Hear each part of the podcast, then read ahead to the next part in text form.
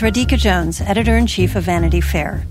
If you enjoy binge watching the best TV shows and love hearing from the actors and showrunners who make them happen, then subscribe to Vanity Fair.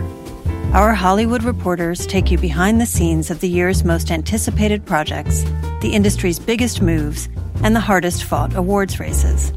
From The Crown to The Real Housewives, we've got the inside scoop. As a special thank you to our still watching audience, we're offering 15% off a yearly digital subscription to Vanity Fair. Visit vanityfair.com today and use promo code POD15. That's vanityfair.com, promo code POD15 for 15% off a yearly digital subscription to everything you want.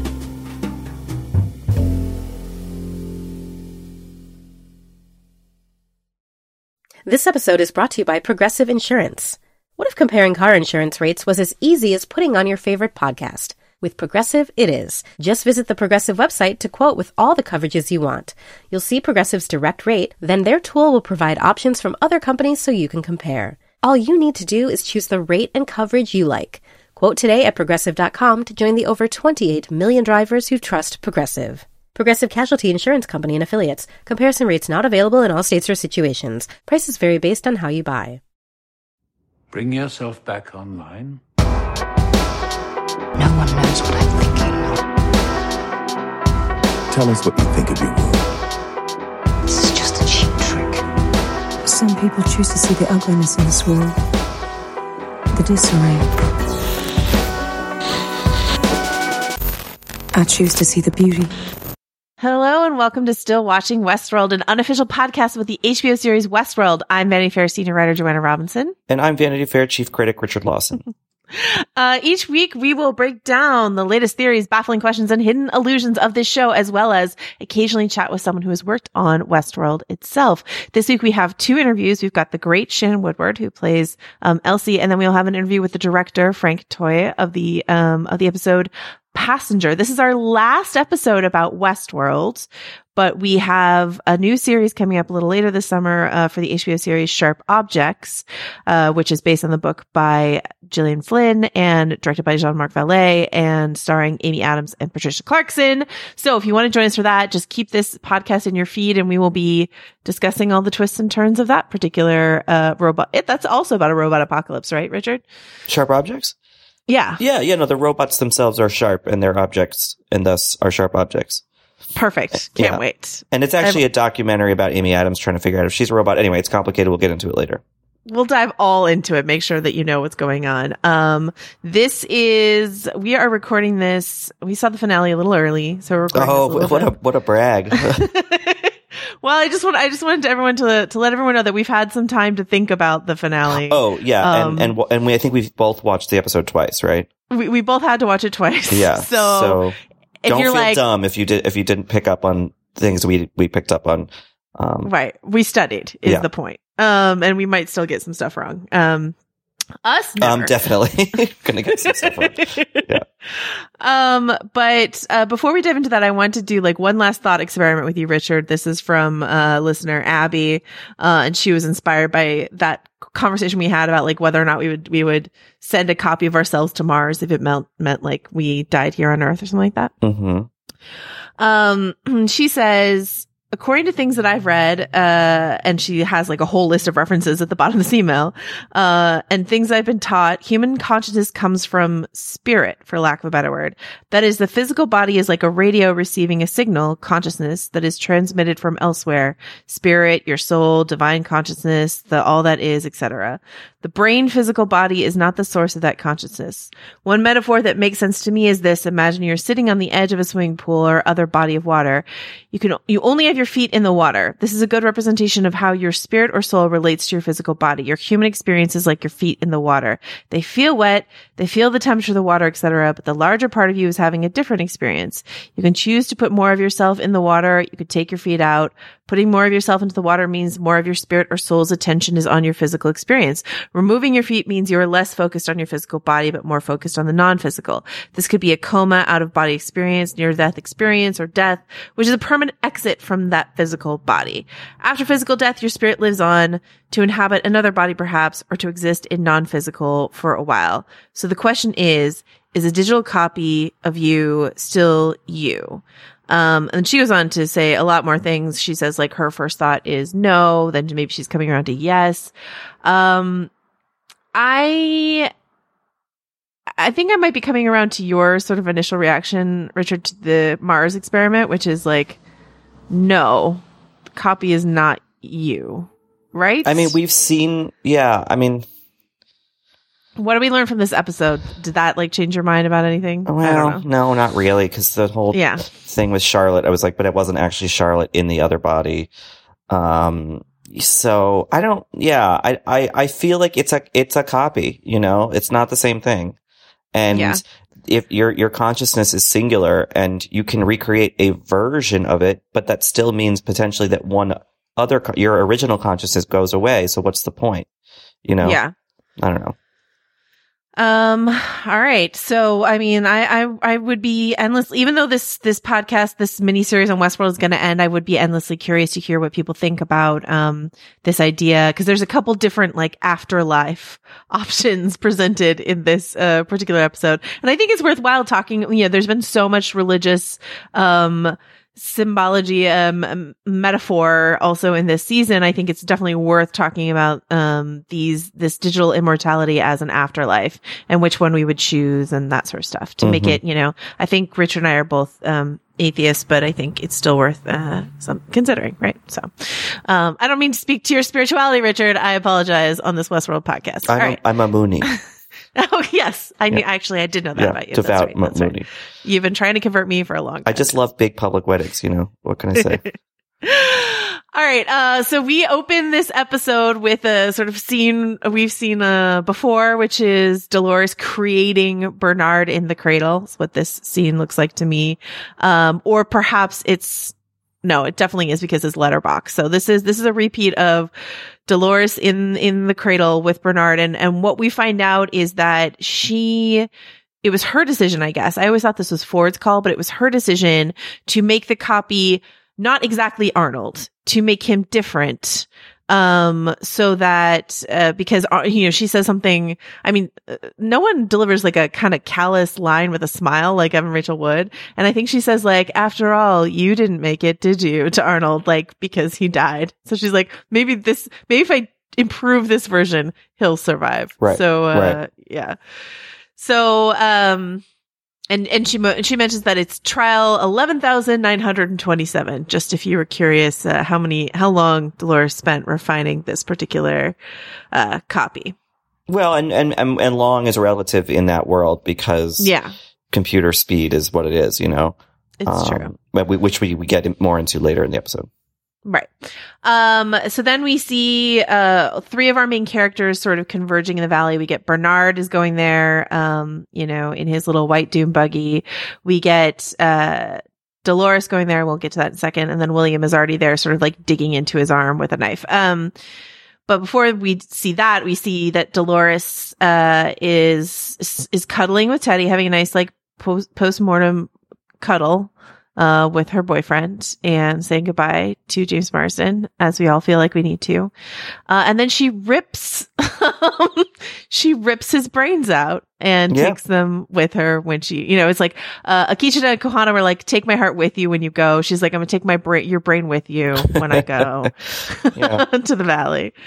Um, and she peels that little, like the bullet that hit his, uh, his little brain. She, she peels it off and, and So I- keeps that. Uh, uh, uh, the thing I'm curious about that is because like it's kind of we were talking a couple of weeks ago about how it's like zombie logic where like if you shoot them in the head then they're really really gone Mhm. because the cradle is gone yeah.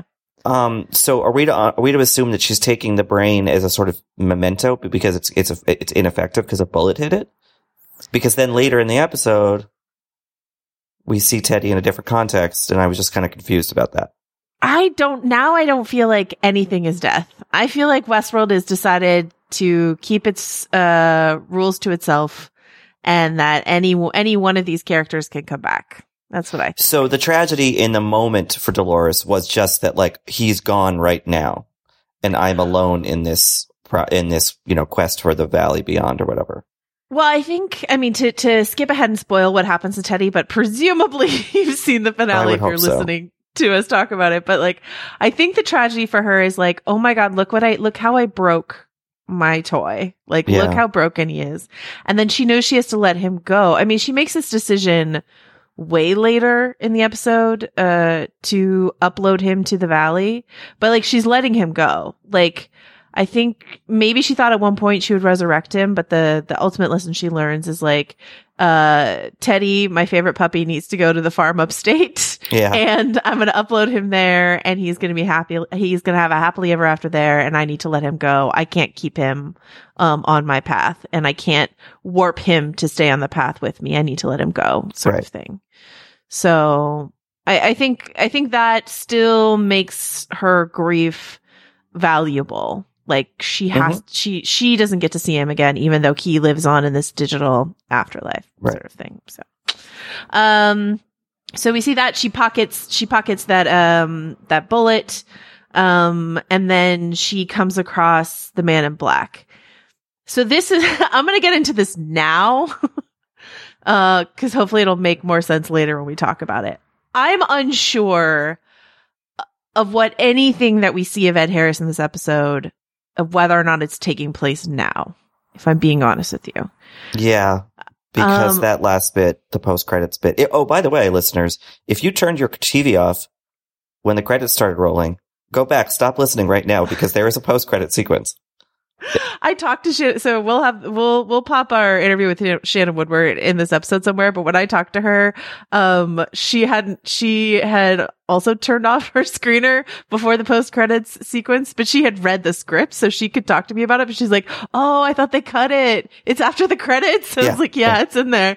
I also turned it off uh before the post credit sequence, and I, I I like turned it off and I started rewatching. I was like, "What the hell happened to Ed Harris? Like, I don't understand." And then I remembered that there was a post credit sequence at the end of season one, and I was like, "Oh, are they sticking it behind the credits?" And then I found it. I was like, "Oh, okay, all right." So Um, anyway, Yeah. Well, the funny thing was that I watched it and there's that beautiful Radiohead song at the end. And so I was just letting the credits roll to listen to the song and just sort of ruminate.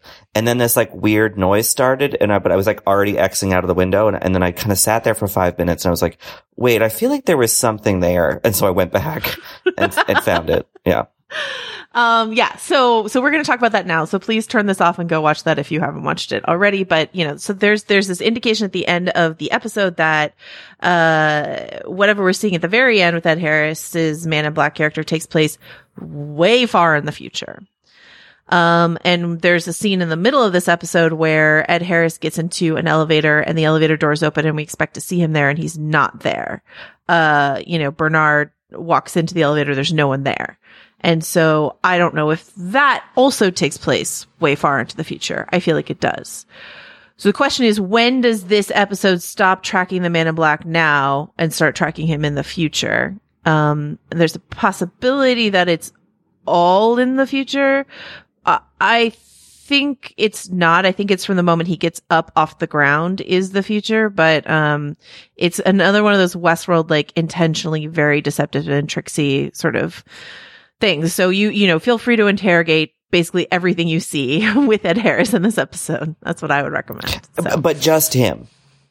Because I mean, I, I I think that everything else to some extent is taking place present tense corporeally, you know, unless noted by letterbox or whatever.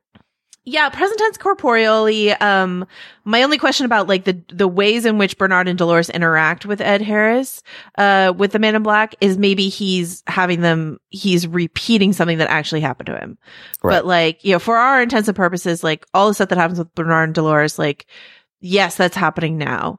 But like maybe there's a repeat copy of it that also happens in the future, and we're also watching that. You know, I don't. We'll we'll we'll we'll unpack that a little bit more as we go on. But um basically, you know, uh, I mean, some of the things that make me think that is like when Dolores encounters the man in black and she's like, Oh, are you talking about Emily? Like, how does she know about Emily? I mean, I guess she met Emily at the party. Like, I guess Dolores kind of knows everything, but it still feels like, you know, she was like, How do you know? Like, How do you know about Right. Emily? And then she uses the same words with him that Emily used, you know, like basically, you don't, I'm not going to give, you don't deserve death. I'm not going to give you that yet. And that's Right. something Emily said to him.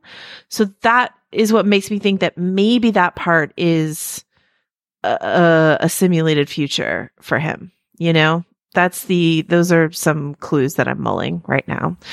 Um, but we also see with along with Bernard and Dolores and William going into the valley, we see this long column of people led by Kichita, uh, and he's playing sort of like the Moses role of like leading Mhm. his people to the promised land sort of thing. Um, and something and does part with with through which they walk. So it It's true. very It's Moses. true. Yeah. It is very Moses. Um, and yeah, so uh, we see Dolores sort of do something funky with the bullet, and then she hands the gun. Yeah, how the hell did that work? Because the bullet's like flattened. It's like a fried egg. And I have no idea how you could load that into the in- gun. I into don't a know. revolver. I don't. Maybe I don't understand revolvers or whatever. But Yeah, um, I uh, found that a little tricksy. If you're a revolver expert and want to explain to us how a flattened bullet gets back in the chamber of a gun, please, please do let me know. Um, but yeah, maybe she can just like rest it in the back of the chambers or Yeah. lock it in. I don't know. But anyway, um, and then, and then we've got this Maeve rescue, which I think is, you know, we've got Maeve's whole gang, Sylvester Felix, the Armistice Size, and Hector, Lee Sizemore.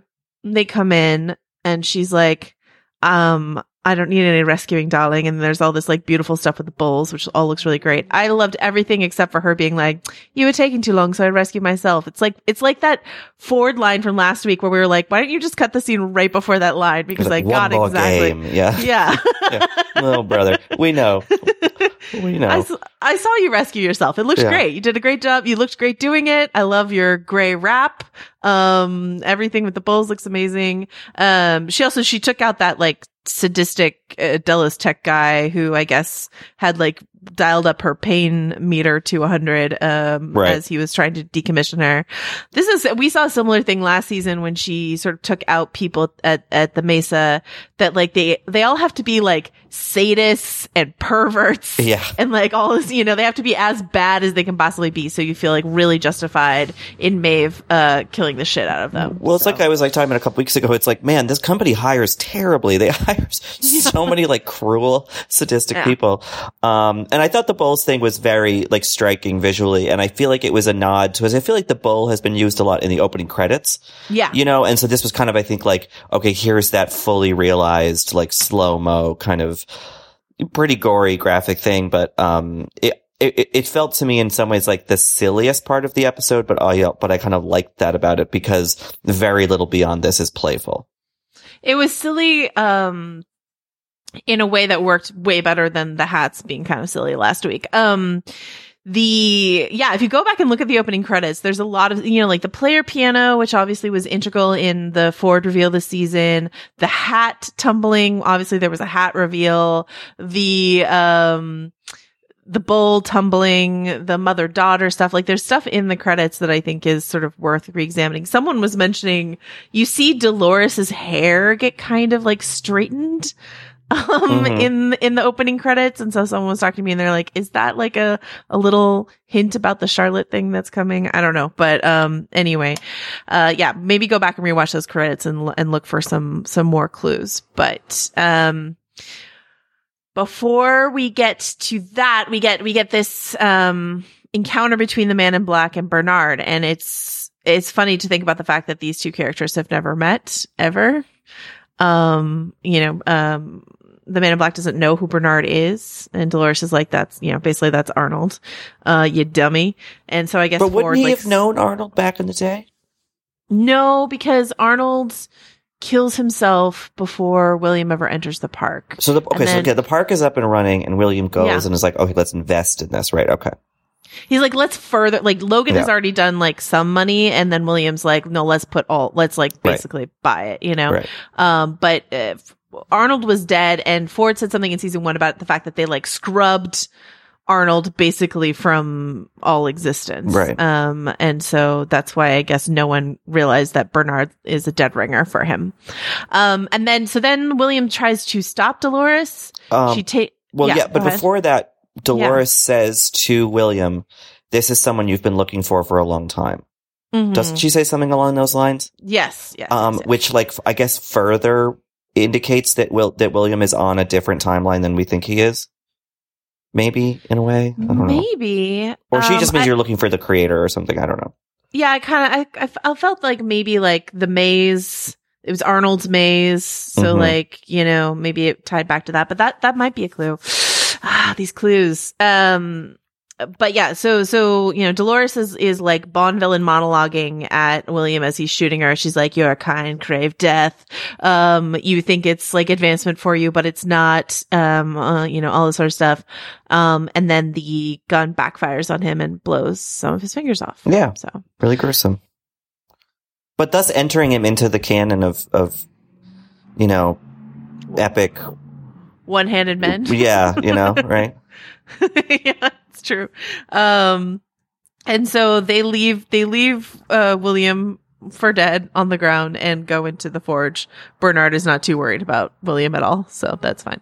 Um, and then we we get this flashing back and forth like as they go into the forge um you also have bernard going into like because this is still a little bit in the past dolores and bernard going into the forge and then you get the modern bernard entering the forge with charlotte who actually still is dolores um and uh strand and costa so like skarsgård sarsgaard and um those other guys there mean it is the the very present versus Dolores and Bernard, which is a little bit in the past. Is that Right. And this is where things start to get confusing once the episode kind of reaches its climax slash mm-hmm. denouement, where Yeah. you're like, wait, okay, but Bernard, how has Bernard been to the forge twice and doesn't remember it?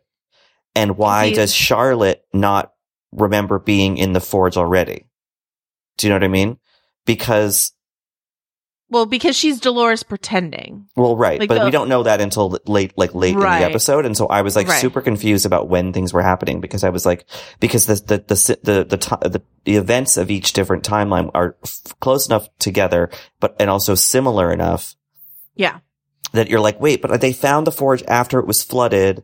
So now it's, you know, it just got very confusing, but it sorts itself out. Yeah, but ba- yeah, basically like if a Skarsgård is there, it's now. and Right. if he's not there, it's not. But um Bernard goes in with Dolores um uh, and before that Stubbs Stubbs goes off to find some humans. And we'll talk more about Stubbs at the end of this episode.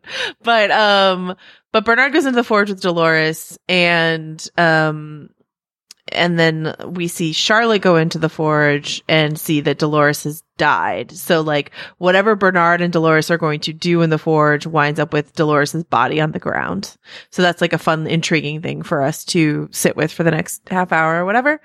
Um, and, and then we get this like distinction between, like I said, these various afterlives, right? There's a, there's the valley beyond, which is actually different from the forge. So Dolores says, like, this is an entry to another world and I'm not interested in that. And that's the valley beyond this like digital Eden, um, that has been set up for the host to go to if they want to. Like, and she cloud. rejects it because it's still created. It's still on their terms. It's, you know, um, it's, it's a false heaven. She calls it, yeah, she calls it a gilded cage. Yeah. And she doesn't want any of that.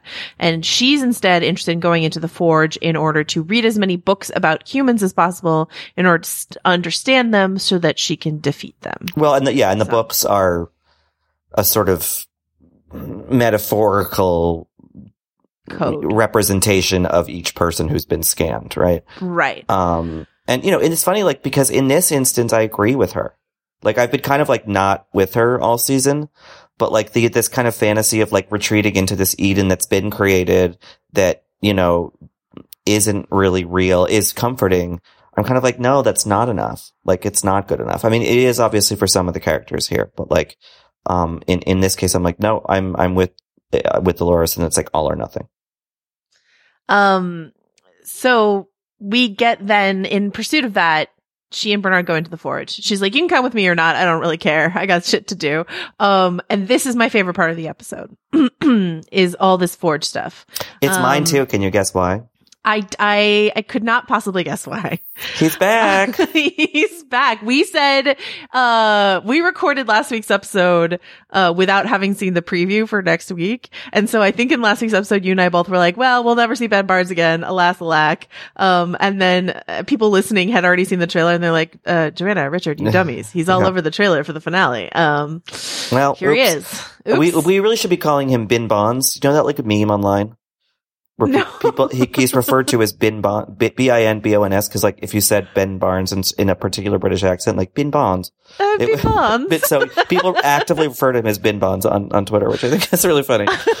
All right, so we we don't quite get naked Ben Barnes on a horse, but we get we get AI Ben Barnes, and I really love it. So like Dolores and Bernard hop from like Jim Delos's round room to the streets of Sweetwater, and then that sort of fades away, and we get the Delos mansion at night, which we had already seen before um, in that episode where Dolores goes to the mainland, and then Logan's there, except it's not Logan, it's AI, and I love this. Yeah, so this much. is like when the, sh- the the episode really launches into like hard high sci-fi yeah. in a way that like I think is really I mean the show has always been but like this is like matrix level like you know um kind of almost metaphysical existential science fiction.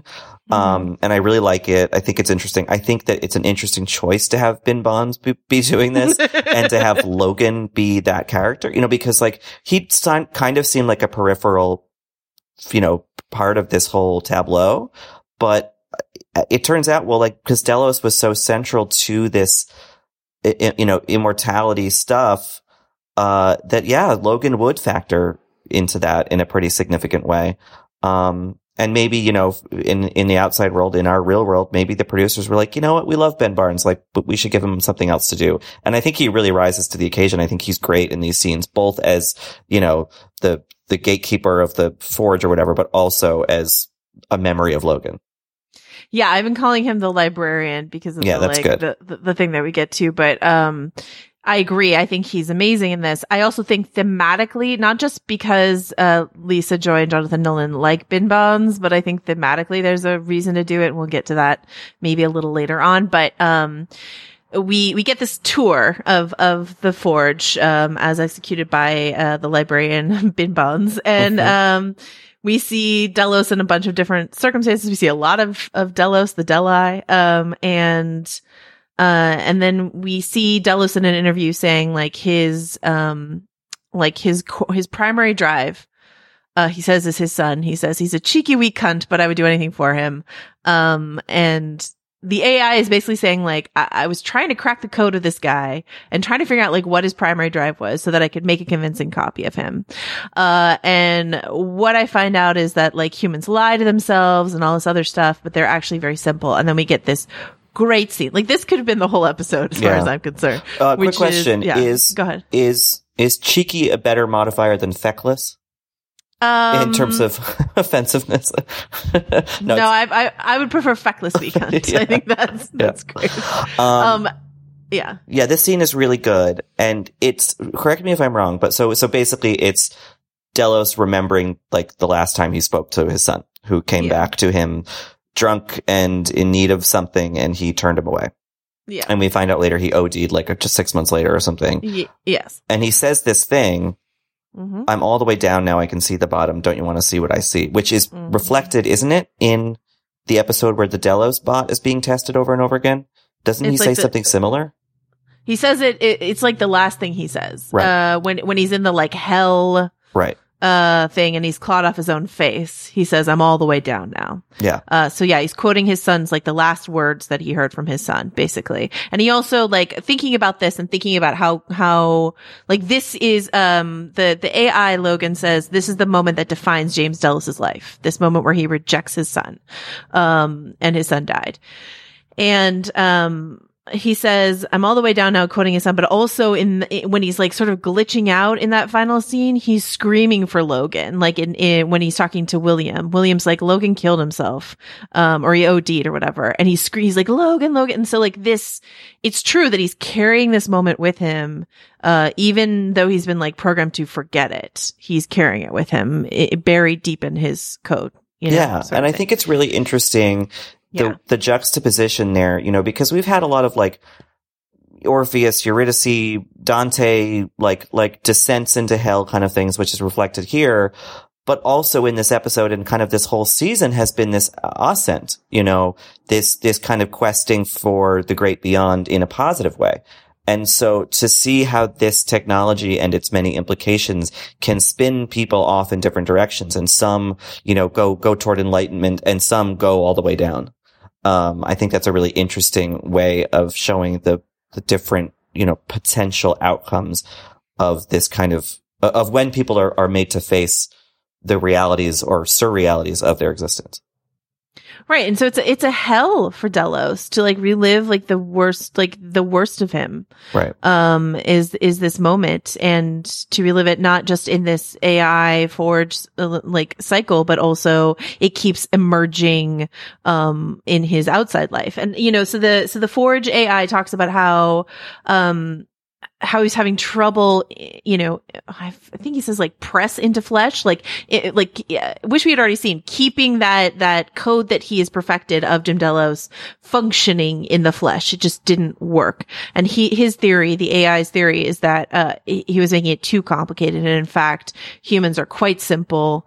Um, just a few lines of code. And this goes back to like some season one, um, ideas that Ford talks about in terms of like, aren't humans really on their own little loops as well? You know what I mean? Like humans have their coding, human ha- humans have their loops, humans have their predictive behavior that they can't break, um, as much as any host. And, and, and it's sort of something that Dolores has been talking about this season too. And you talked about, I think you raised this when you were talking about Teddy dying is sort of like, are the robots then actually the only, uh, things that can have free will and and choice? Mhm. because as humans we are slaves to other natures and the robots maybe aren't um don't have to adhere to that possibly. So um so we see the library. We see like you know all you know we we on the spine we see the names of a bunch of different um guests that have been in the park and Dolores gets to reading. Um, and this is, this is something that I kind of like, like it makes sense to me that,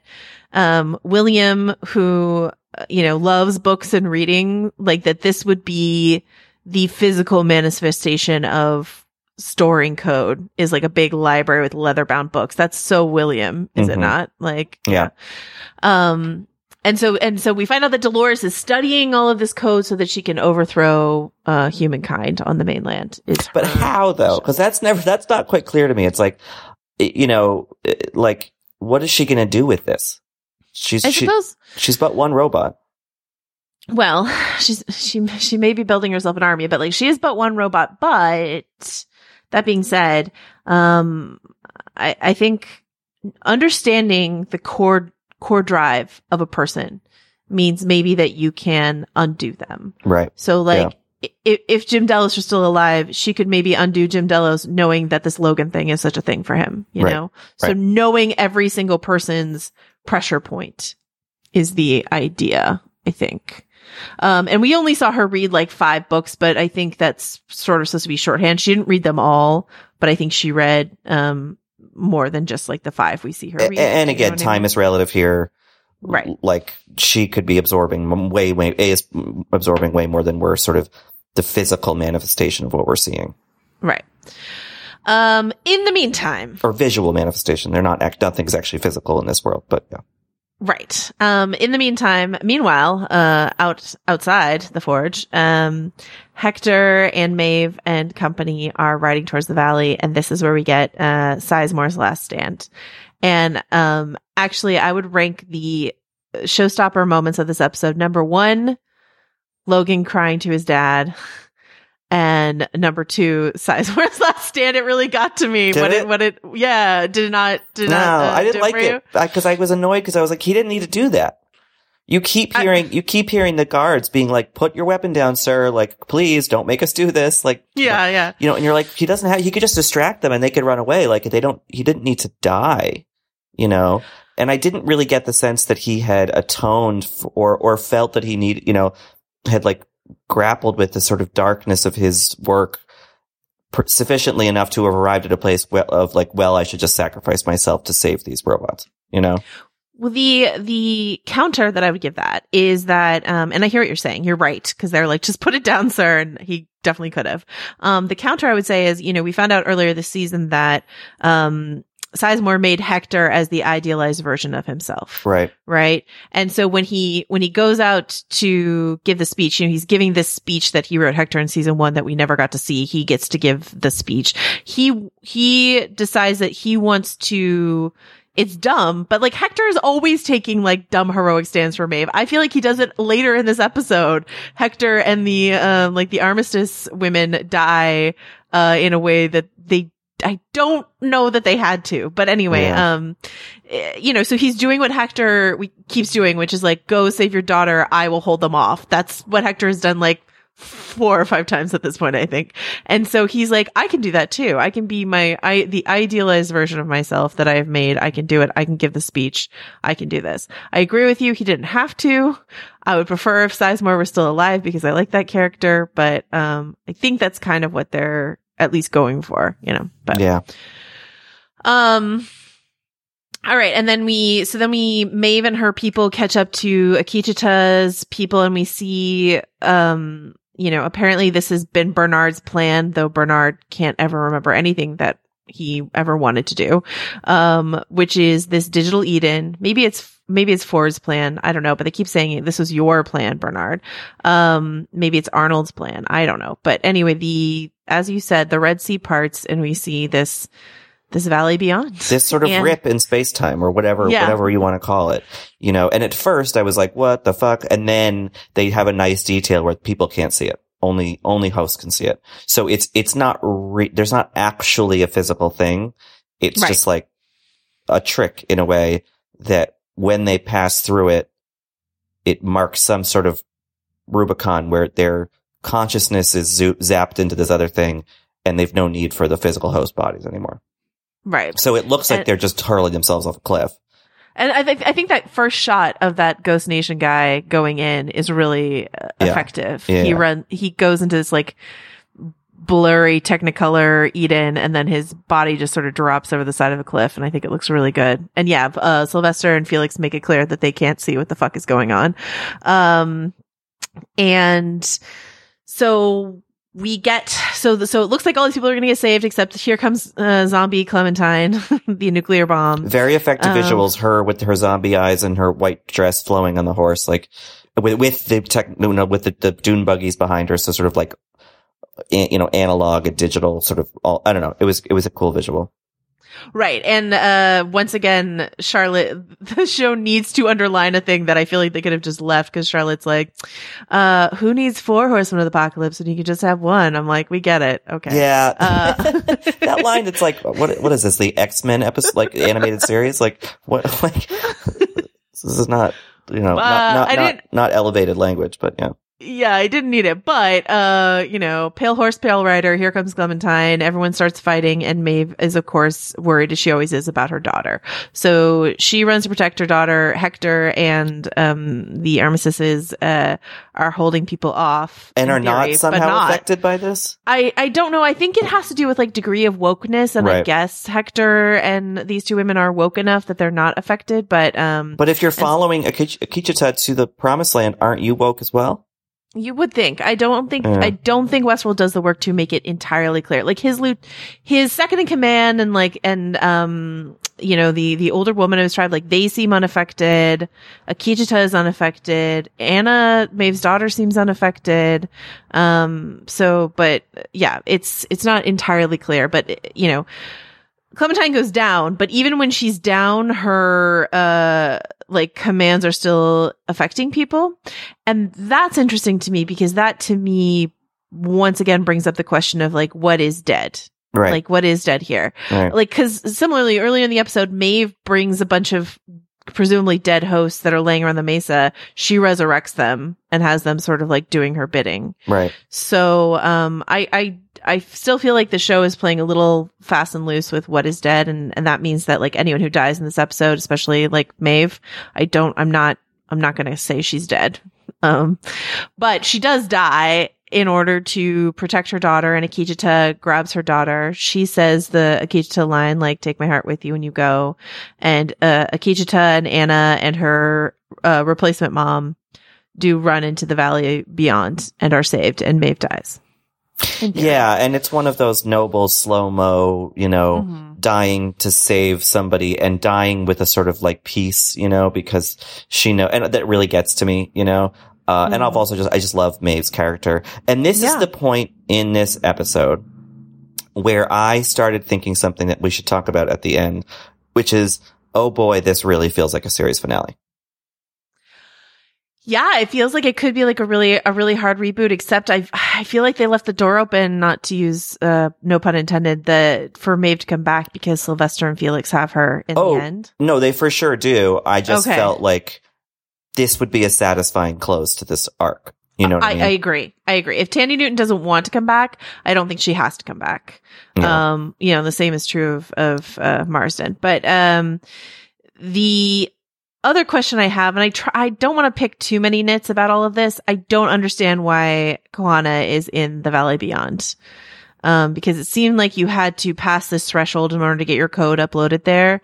And she was over in cold storage and we never saw her. So I don't, she's there for Akecheta in the Valley Beyond and I don't know why.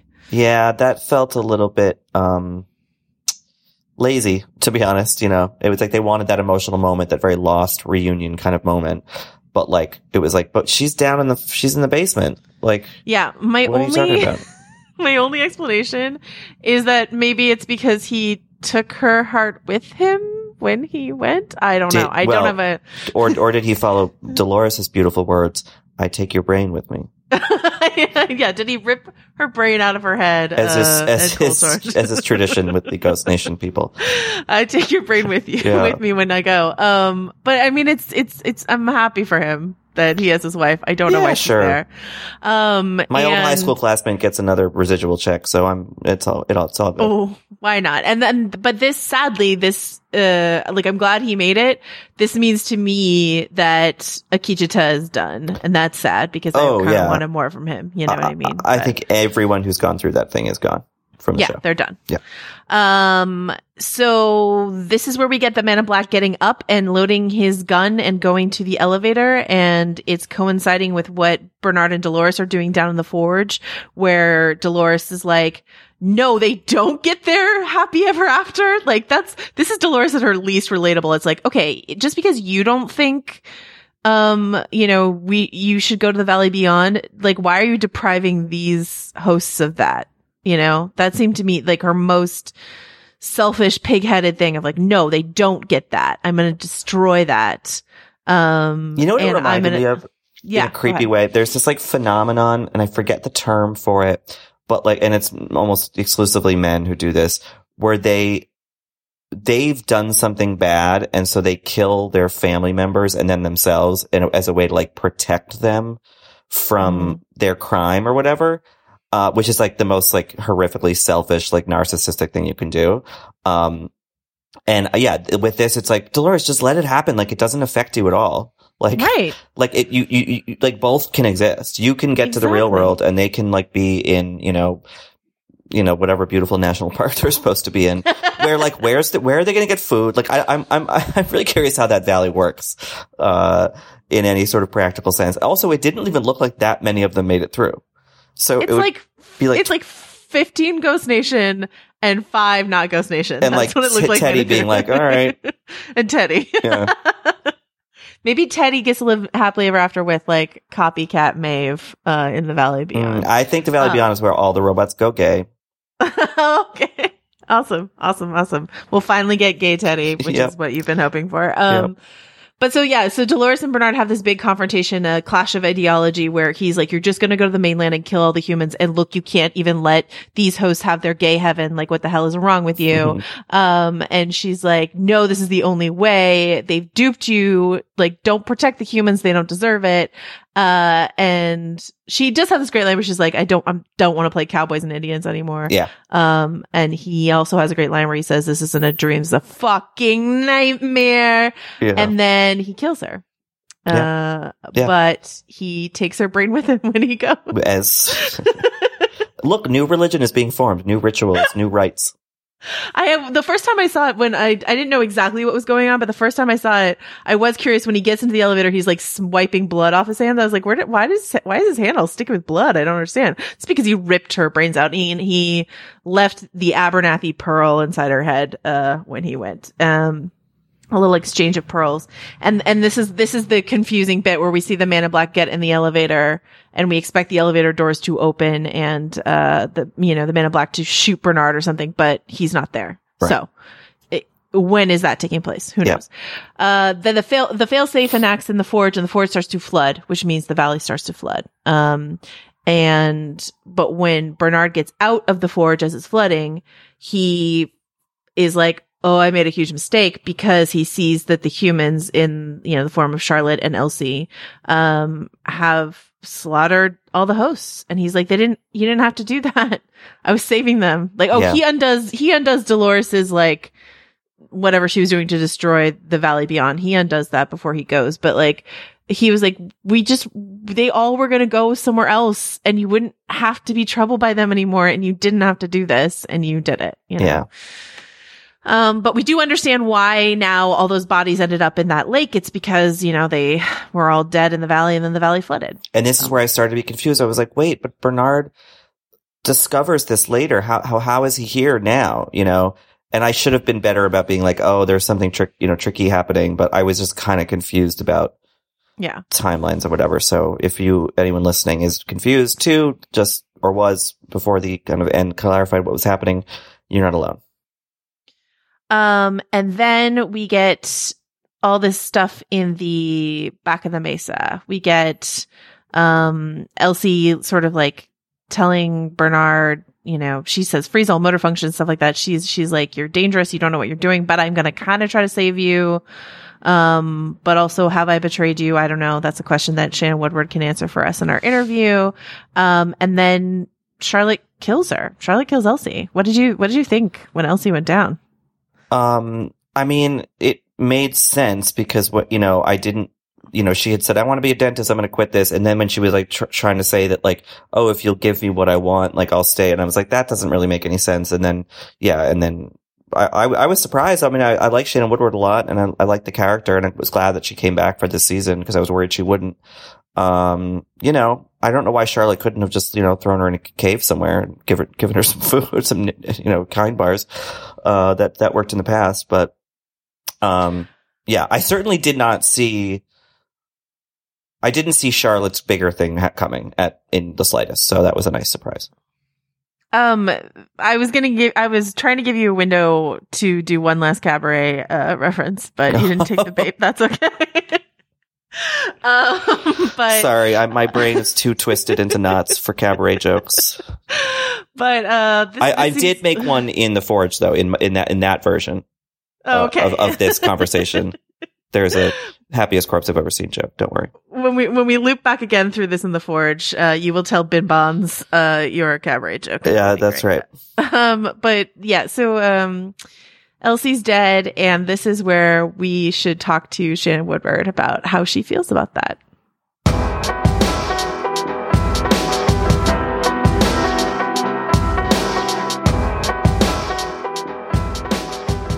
We are joined today by the great Shannon Woodward, aka Elsie. Shannon, thank you so much for joining us. What an introduction. Thank you so much for having me. it was elaborate, it was long, I went into huge depths, and now you're here. So thank you. Um, Thank you. I have a I have a really important question to ask you right off the bat. Are you ready? Hit me. Uh, do you understand Westworld, Shannon Woodward? Yes. Do you understand everything that happened in this finale? yes. Amazing. All right, that puts you ahead of of um, a lot of us. We're we're still working on it. We're I've had some time with it. Yeah. I've had some time. Okay. Uh, well, we're all going to work on it together, but I, I wanted to tell you, okay, so I was, I, I never thought Elsie was dead, uh, in season one. Like I was sure you were coming back from, from like the minute, the last time we saw you in season one, I was sure you're coming back. When you came back this season, I know it had been announced, but I wasn't surprised. But when you walked up over that ridge in the finale and stood next to Charlotte, I gasped. I was surprised. Uh, I was like, no, not Elsie. So, uh, can you talk about that moment and like you, you finding out that you were going to be in cahoots with Charlotte in the finale? I mean, cahoots is a strong word. You know, like I, I think it after she was abandoned by Bernard, there's only one place to go, and it's you know back to Delos. And um, I think you know they like many people in this finale. People don't have aligning goals, but they have temporarily aligning goals. And I think, you know, like Elsie said to Bernard, you know, there were other lives at stake, and the the hosts had to be stopped. They were out of control. So though it's like not her first choice, as you see, as soon as that's done, she goes downstairs and you know tries to make a deal with Hale. Right. So. Well, does this mean though that uh, Ford or the Ghost Ford or whatever we want to call him uh, was right about Elsie? That it's just in her nature, and she would eventually betray the hosts for the sake of humankind. El- Elsie didn't betray him. You know, she she wanted to find a way to keep him there and I mean, maybe rebuild him or, you know, he, he killed people and he wasn't in control of himself. It, it leaves her, especially with the moral compass that she has, like with the responsibility to try to help him, but also, you know, stop what's going on. So Elsie is really in a pretty impossible position and I think attempting to do the right thing, but she just really underestimated how horrible Hale was. I think that you know any any actor you talk to is going to want to find um, the uh, like ju- the justification for their character, right? You have to agree with your character uh, in order to be able to play your character. But I but I I tend to agree with you that I think that like the Elsie figure is one of the most moral figures in the show. I, I, I do think that Elsie is, you know, a classically structured hero in a in a show where the humans are not the heroes, and so it's it's an interesting character to play, and you know was certainly painful for me to to do that. You know, I I care about that character, but there's a lot of tough decisions for her to make, and uh, an uphill battle, as you saw. yeah. Um, and this, I mean, never say never on, on Westworld. We don't know if, if they will rebuild you stronger, faster, more robotic for season three or something, but, um, this feels like a true death for Elsie as opposed to the disappearance from last season.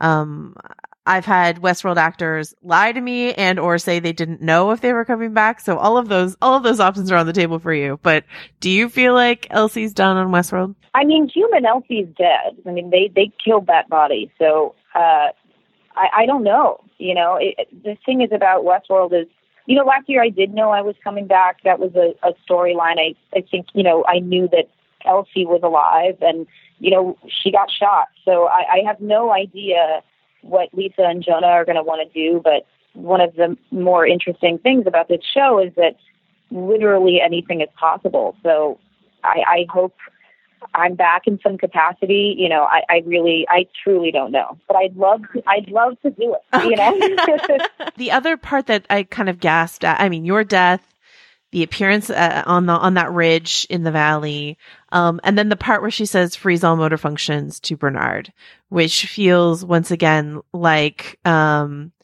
not not a betrayal, but just sort of a show of force that feels um, surprising and upsetting. Um, you know, what what how did you feel about playing that scene? What does that equate to in sort of a human versus human? Is that a punch? Is that a slap? Is that a shot? Like, what is that? Not as bad as being left for dead in the middle of the robot apocalypse.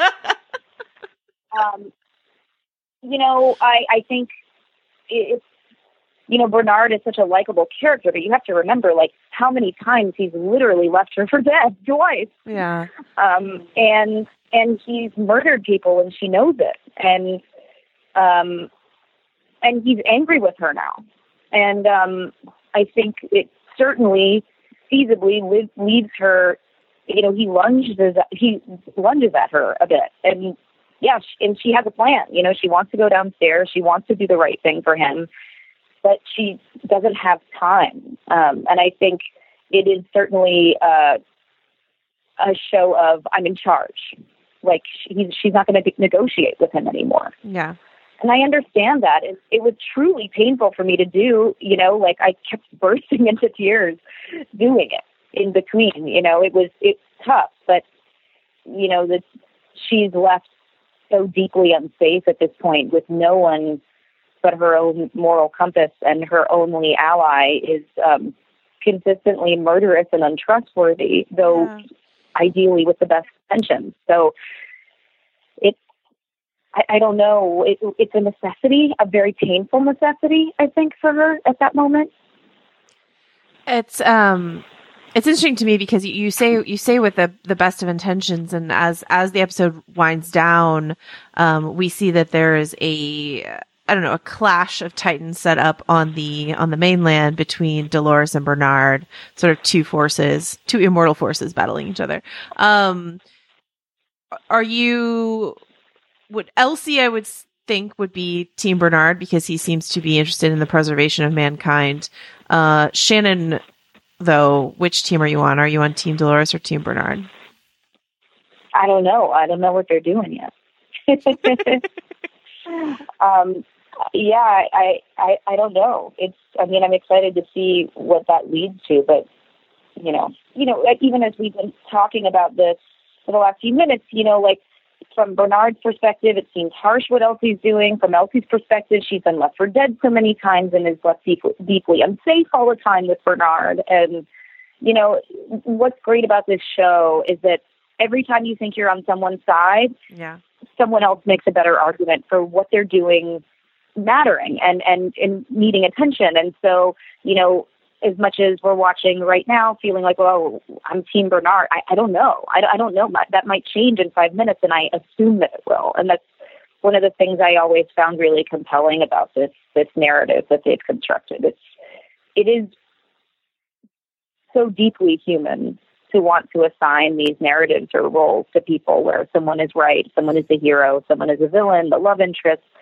And that's just not how real life actually is. But we desperately want that, you know? So Was there a moment or an episode this season, and you can say your own or whatever it is, but is there a moment or an episode this season that particularly like transported you or, or you thought was the show at its at its very finest? the man in black kind of killing his daughter was really deeply shocking and compelling and it felt like you know they they talk about this scene, theme you know like all the way down. It's like oof that's that's pretty all the way down. Yeah. um like that scene. I i love Katja. I mean it's hard to pick. Everybody's so amazing. I don't know why i just thought of that but uh, that moment really compelled me i think. No, I mean it's it's a, it's a huge moment, absolutely. Um, and then what was the most challenging part of the season for you overall? i mean that damn gun was so heavy it was like 35 pounds. When we would do takes, there were more than like 30 seconds. I'd be like, I'm going to drop it. I'm going to drop it. And be like, don't drop the gun. Don't drop it. Don't drop it. Keep going. I I would be so sore the next day. Uh, I mean, so yeah, literally that was the most physically challenging part for me. carrying the gun, carrying that that big future gun. The gun was heavy. And then I don't know if this I don't know if this is morbid of me to ask, but I just wanted to know some of the logistics of your of your death scene. They put the squibs under my shirt and then they go off. That's it. But then That's you have to pretty much it. but you have to launch yourself backwards. How many times did you have to do that? One time. Just the one. Yep, one time. One time, and then I stayed on the ground, and then they did the shot from above. That was it was very. You're very economical on Westworld. There's a lot to shoot. One take. We call we call her one take Woodward. Um, what is your understanding of the post credit stinger in this episode? yeah, I mean that's. It seems to be a lot like what William is uh, was saying to James Delos. So it seems like it's a fidelity test. I mean, that's what she's doing to him apparently. Does that to you mean that that character, the Man in Black character, has been a host this whole time? Uh, no, no, I don't think that's what that means. Um, I think you know he he was digging for a port in his arm and he wasn't finding one. Right. So, so he wasn't a host. I don't think. This is my personal opinion. He would certainly have a port if that was the case. So, I mean, I think uh, if if it was possible that he was a host, which I mean, it certainly is. I could be wrong about that. Um, it it could be, but also, you know, it also could be that he's been in the park so long that we're watching his original uh, experience in the park. You know what I'm saying? That is what they then use later to create his consciousness. Right. right. I don't know. This is all. all this It could all be been, either. This has all been a long, like twenty-hour origin story for the robot that is played by Ed Harris in the future. Well, if he's a fidelity test, he's not a robot. You know. Right. Right. Uh, con- human consciousness in some kind of body. I think that's what the the, the fidelity tests were. were the uh, yeah, the half host, half human hybrid thing. Um, and then uh, here's my last. Thank you for letting me uh, grill you on that. And then here's my last question um, for you: Has working on Westworld changed your attitude towards technology, and or made you feel more fearful of any of the innovations that we're currently working on? Uh, no, I think I always had a pretty healthy uh, fear and perspective on technology. You know, like I grew up at IBM. My dad wrote one of the first voice recognition programs for IBM. Oh, my God. OS2. Like, I've been like, I remember explaining the internet to my friends before they had it. I was like, you can send mail through the computer box. um, and I, you know, because IBM was one of the, I think the first company other than the military to have dial-up internet. Um, so that said, like I've always been really into tech, very aware of tech. Uh, I think watching AI development right now reminds me a lot about like the internet in the early to mid 90s when like it was totally okay to DDoS websites and stuff because there were no laws to stop you from hacking anyone. It wasn't illegal. People didn't understand what that was. And, you know, then we're looking at a solid like 20 years before there's any kind of real government regulation and that everyone understands how these things work at least on a basic level. Does that make sense? Yeah. um, to like look at AI now and see it's just, it's very similar and and it's scary. It's it's scary and uh, so if anything, you know, being on this show is uh, I think it's interesting and and exciting and obviously like something that I gravitate towards for entertainment anyway. You know, I love sci-fi, but you know, I just hope that this um, will act as a, a nice uh, letter to our robot overlords that um, we, we saw it coming and we knew it was wrong. Spare me, please.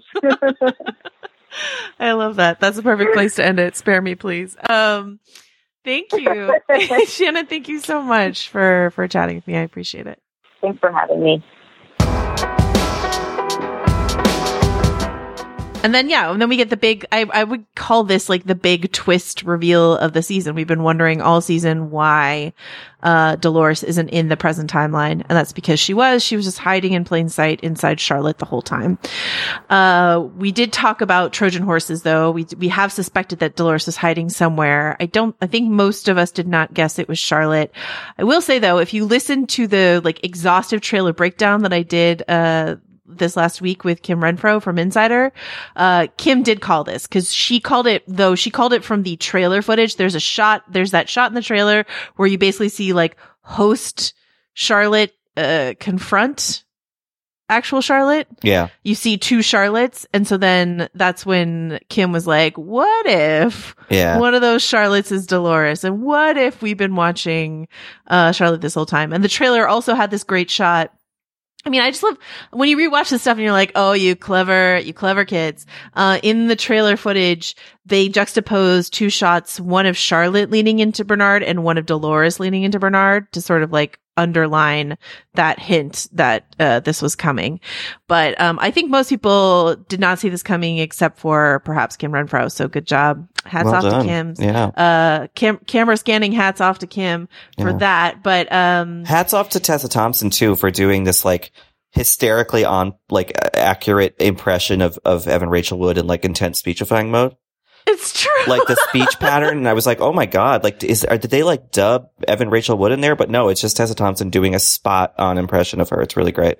Well, what's been so funny is like all season I've been like kind of annoyed by the whole Dolores thing and also like a little annoyed by Charlotte. I was like, I don't Yeah. get like what Charlotte is in the modern time. Like she's just like, like, uh, dr- like driven by one thing and I don't get it and I don't like it. And, um, and now I see that Tessa Thompson was doing a Dolores impression and I'm like, well, she nailed it, Yeah. man. She Yeah. did it perfectly. And it's also one of those things where like, I mean, I guess I wondered the same thing about James Marsden and that didn't really pay out, but I was like, okay, why is Tessa Thompson on this show for this character that does not really seem to have much consequence? She was introduced in the first season. You were like, oh, here we go. Like she's kind of replacing Sidse Babett Knudsen. And then they didn't really figure anything to do with her, but like it was all in service of this really c- cool twist. Yeah.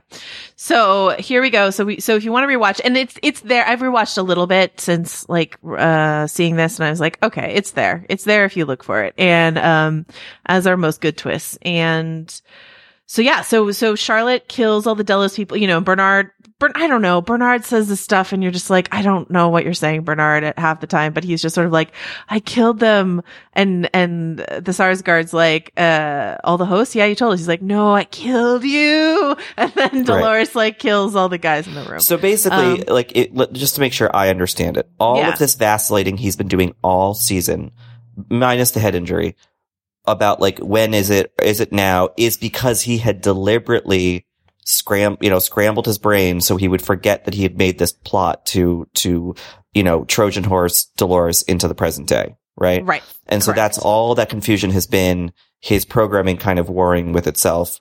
And then he finally snaps out of it and remembers. He's like, Oh, I orchestrated this this whole time. And I just Yeah. told myself to forget. Exactly. And it's because he like, uh, you know, has slightly come around to Dolores' point of view that like humanity is not worth saving, except then he seems to change his mind again before the episode's over. But like for a time, you know, he regretted killing Dolores. She was right. The humans are assholes.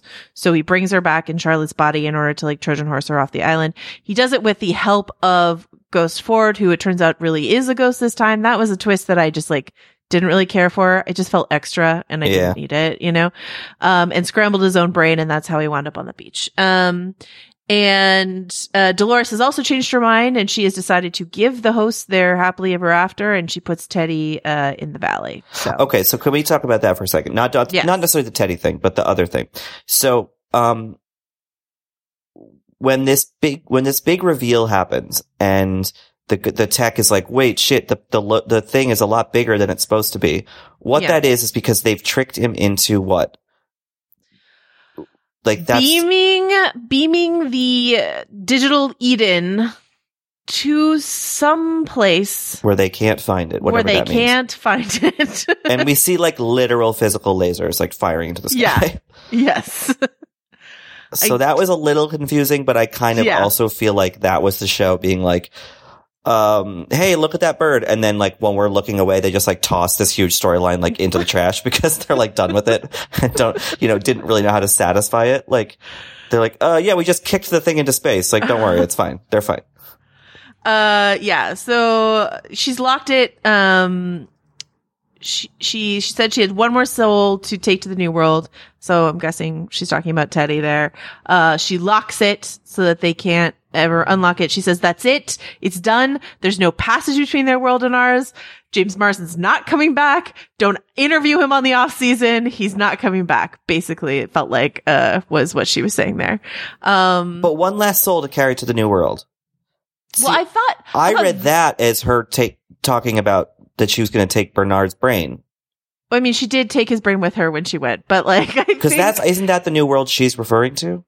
well, I think there's like two new worlds, Right. Cause she, she says their world. So she Right. uses the word world to describe where they're going. I also wasn't sure if she was talking about because I think it's because she says one, because when we find out later, she's actually taking several Yeah. brain balls with her to the new world.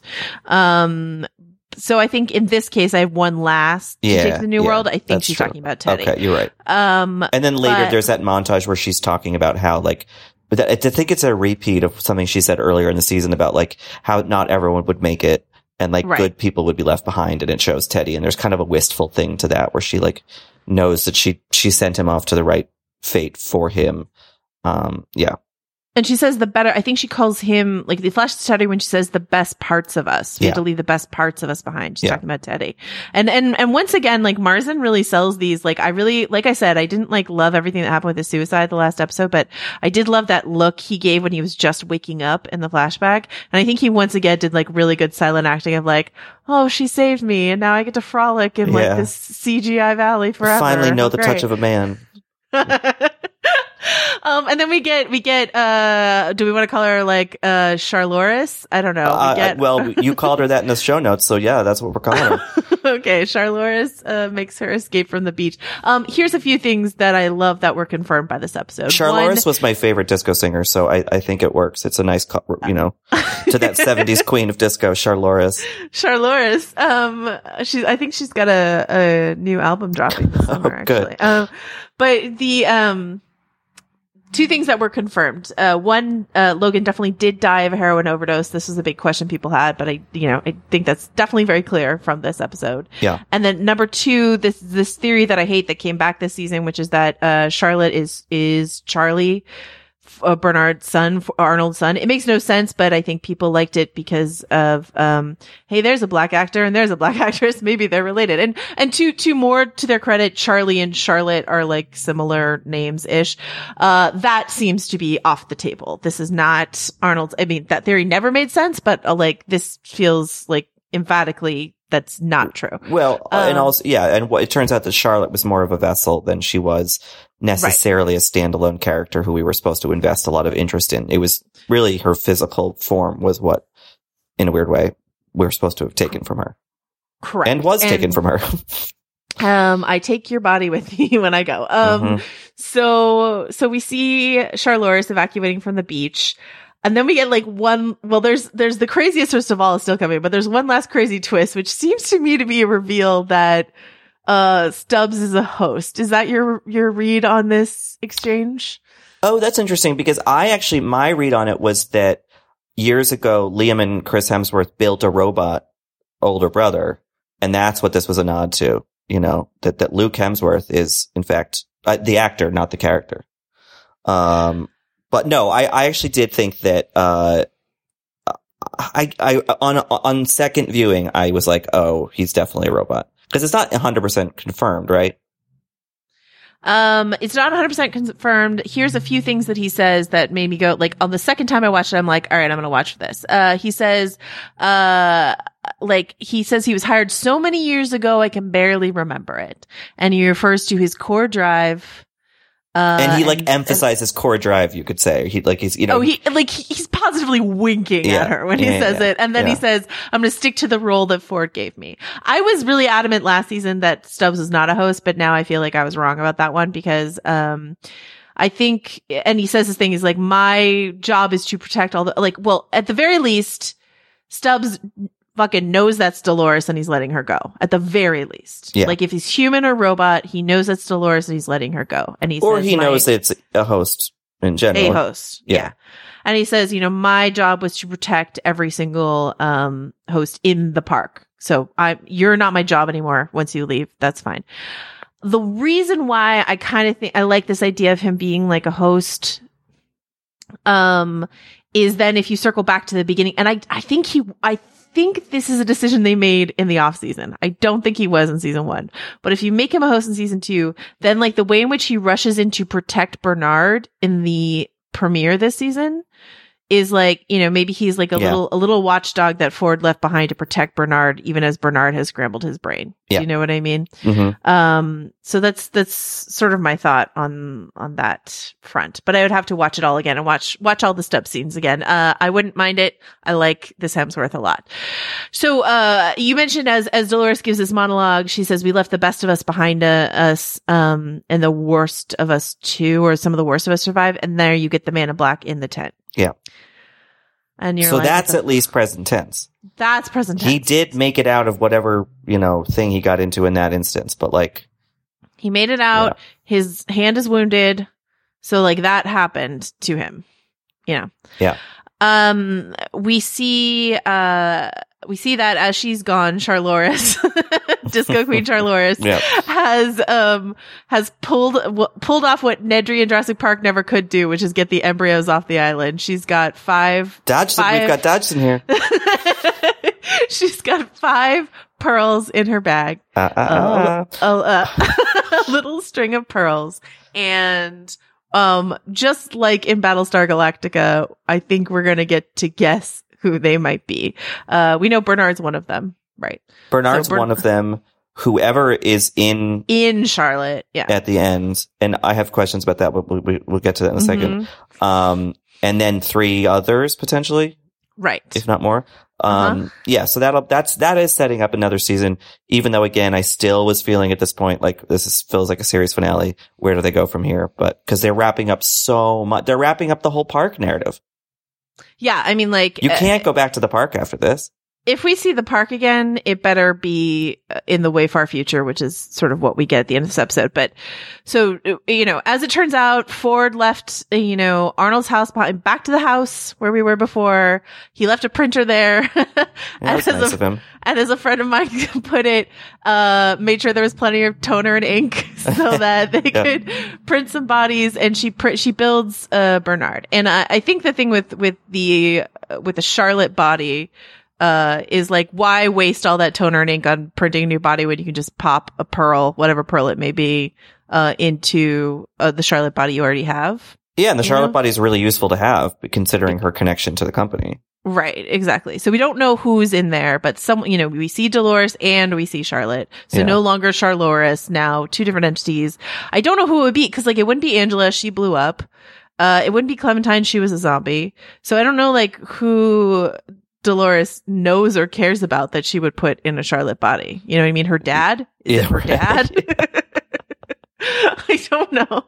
Um, but so, you know, uh, we get that and we get this whole like, um, setup of like a Magneto versus Professor X or, you know, Mr. Glass versus Bruce Willis and Unbreakable sort of clash of spy versus spy, whatever, of like, of Dolores saying she built Bernard to be her enemy, but that she would need him in order to ensure the survival of the species. Right, right. Um, which is an interesting thing to set up for going Mhm. forward. It it makes the show in a weird, even though they've drastically cut down the number of characters. I mean, they've essentially reduced the show to, well, it, you know, counting Charlotte, I guess, fo- like four characters. I would say Dolores Bernard, Charlotte. I feel. Oh, we we forgot to mention that Sylvester and Felix. We did already, but like Sylvester and Felix are looking at Maeve. they're the given, they're right? like the, this tech is like salvage what you can of Yeah. any, of anybody.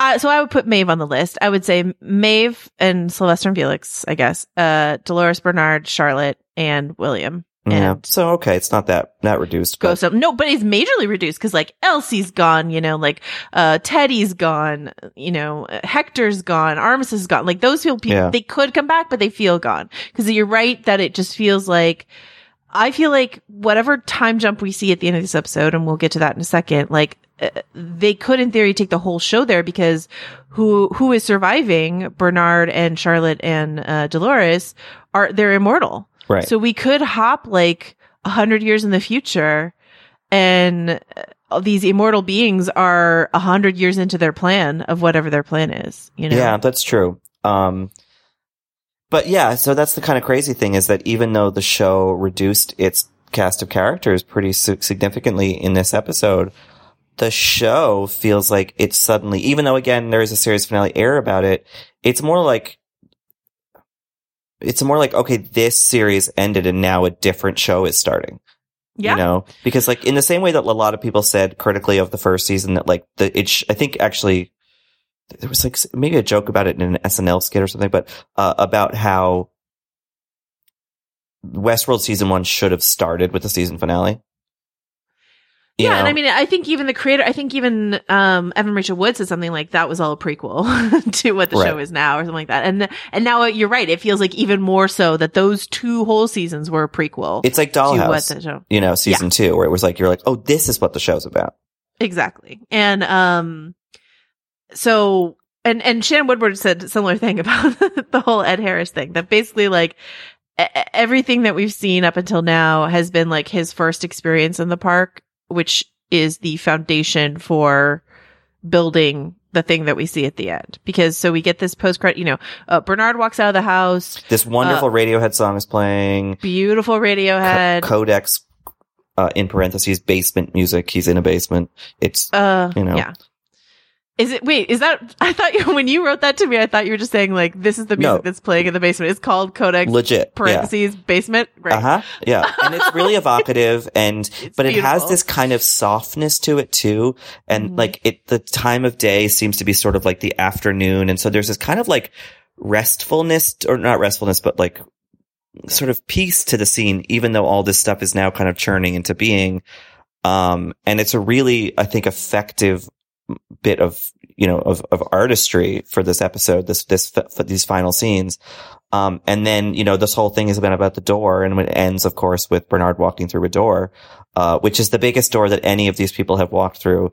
I mean, we've had hosts in the real world. We saw that early in this season, you know, whether they're pretending to be waiters and party guests or whatever, but this is a self-aware host Yeah. stepping out and, and, we see Bernard's, even though he's, you know, has this new mission to, uh, thwart, you know, his beloved, uh, Dolores, like, uh, he, he smiles.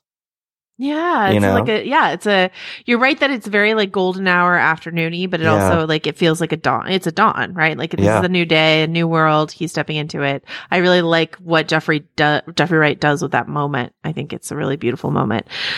And then we get the what the fuck post credits. Yeah. And this, I'm just so confused by. So it's, it, it, I hadn't really, what, now what were the indicators to you that it was far in the future? Just that, that, that all the language about how long he'd been there? Um, I think I believe he's. I believe it is the forge, even though it looks nothing like the forge. It's the forge with all the water drained out of it. Mm-hmm. Um, and there's dust everywhere in a way that just looks like decrepit and derelict to me. Like that was my first indication. He walks in, and when I saw the dust, I was like, "This is the future, isn't it?" And then, yes, Emily shows up, and he goes, "Oh fuck, I'm already in it, aren't I?" Like he thinks Yeah, I'm in the thing. I thought that was Yeah. so funny. He's like he he thinks he's in the forge and she's like and, and but there's no letterbox. So i'm Mhm. inclined to believe he's not. And she's like no william this isn't a simulation. This is like this is you know the real world or whatever. Uh, i'm inclined to believe her for whatever reason. Um and she's like do you know where you are he's like i'm i'm in the park i'm in my fucking park I, just, I really love ed harris in this scene Yeah. and and then she goes, "And how long have you been here?" And he goes, "Uh, don't know." and yeah, so to me that means that he's been like, uh, you know, and then they sit down in in this uh sort of. Uh, derelict version of the round room and they do a fidelity test. And um you know so so this person that we're watching here is human consciousness in a host body or uh, you know in a in a robot body. Okay. Uh, and my interpretation is that he's been doing this loop for a very long time. And I think the reason he's been doing it, it- it ties back to the whole uh, Bin Bonds, uh, Jim Delos thing, which is like, I think he's looping in the hopes that one time when he loops, he won't have killed his daughter. But that means Eh. that he, that, that, that he's, that he's been killing a host forever. Or original Emily wasn't a host, but in No, every uh, subsequent thing he's been doing since, he still has. Right. That he's trying to break his programming, but like no matter what he does, no matter what choice he makes, he winds up killing his daughter. And that's And why you think that, that they chose Logan to be the librarian. I think so because then Yeah. you've got Emily, Emily here as like his librarian, basically, Right, right? right, you know, right, so right, right. so like the the children counterpart sort of thing, and and and so yeah, so it's like it's anchored on this one. This this is the defining moment of William's life is Okay. killing his daughter. And let's let's game out a theory here. Okay, so the- right. it it is it is far in the future. Dolores is out there doing whatever she's doing. The park is still operational, but maybe no one knows about this room or this this this forge except for him. Is the park operational or is it just his own personal like track? You know what I mean? Like, are there other guests or is it just like him and other hosts, like uh, role playing over and over again to try to get a different outcome? Oh, I see what you mean. But the, but something is happening above ground, Yes. right? I think so. And he's just he's installed a host that looks like his daughter Yes. to test him. yes. Okay, so this is That's him doing it. Yeah.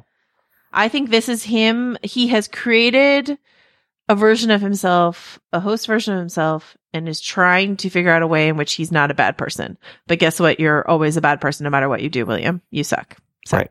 Right. Um, uh, according to Shannon Woodward, he was not a host at anything that we saw before this episode. She was like, he was digging around in his arm for a port and he didn't find it. He's not a host. So like, it's not like we've been watching or, or, or even a human consciousness in a host body. It's not like we've been watching human consciousness in a host body this whole season.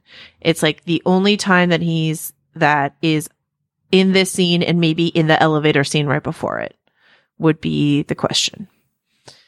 Um, yeah. And so it seems like elaborate and self-indulgent to have created this whole park just to try to prove to yourself that you're not a bad dude. But that also seems like exactly something William would do, to be Mhm. honest with you. Yeah. So that's my theory, um, as, as to what's going on there. Um, but I know that, uh, I, I, I mean, I, I guess I question the wisdom of doing something so, um, confusing in a post-credit stinger, so monumental and confusing in a post-credit stinger in your season.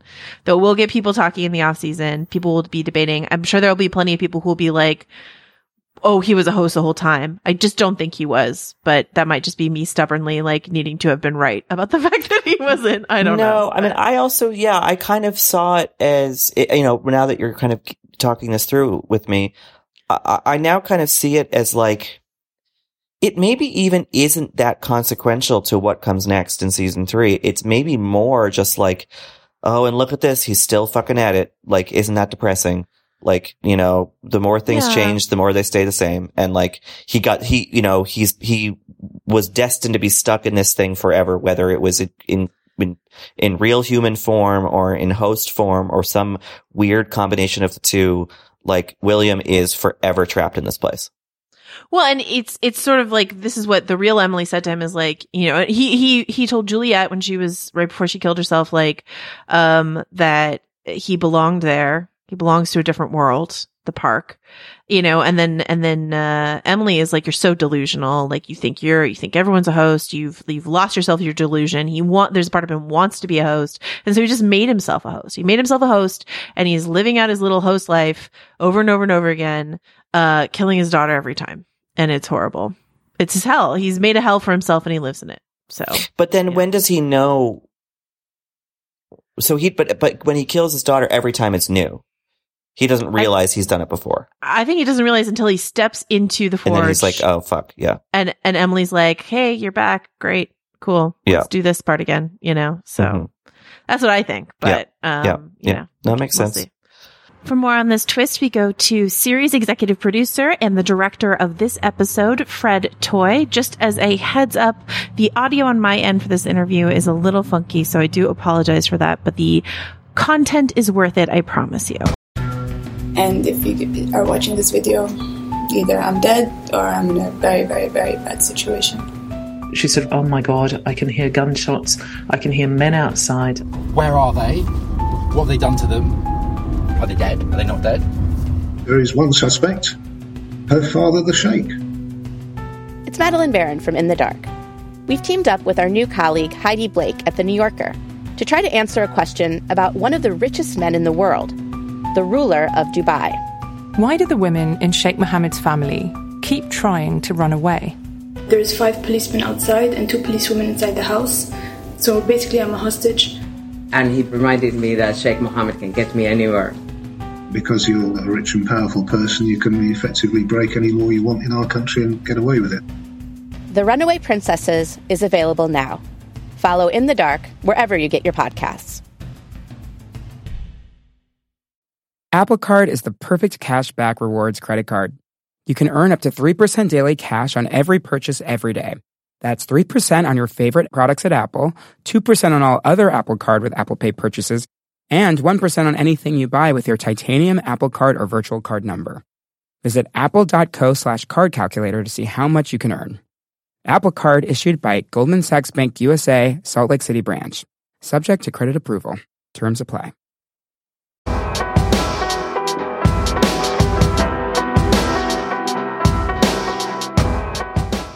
We are joined today by the director of the finale, Fred Toye. Fred, thank you so much for chatting with us. Thank you so much for having me. I'm very excited. This was a crazy ambitious episode that you were a part of. A 90 minute runtime about like five different plot lines that you're juggling. Um, what were some of the challenges of doing so many lo- locations, so many different characters? What is that like for you as the director? Well, it was, uh, you know, at first daunting. When I read the script, I remember having this sort of like cold, dead stare, you know, that went on, like thousand mile stare that went on for about a week. And I remember Jonah sort of like sticking his hand in front of my face, going like, "Are you there?" You know, because I was definitely kind of like.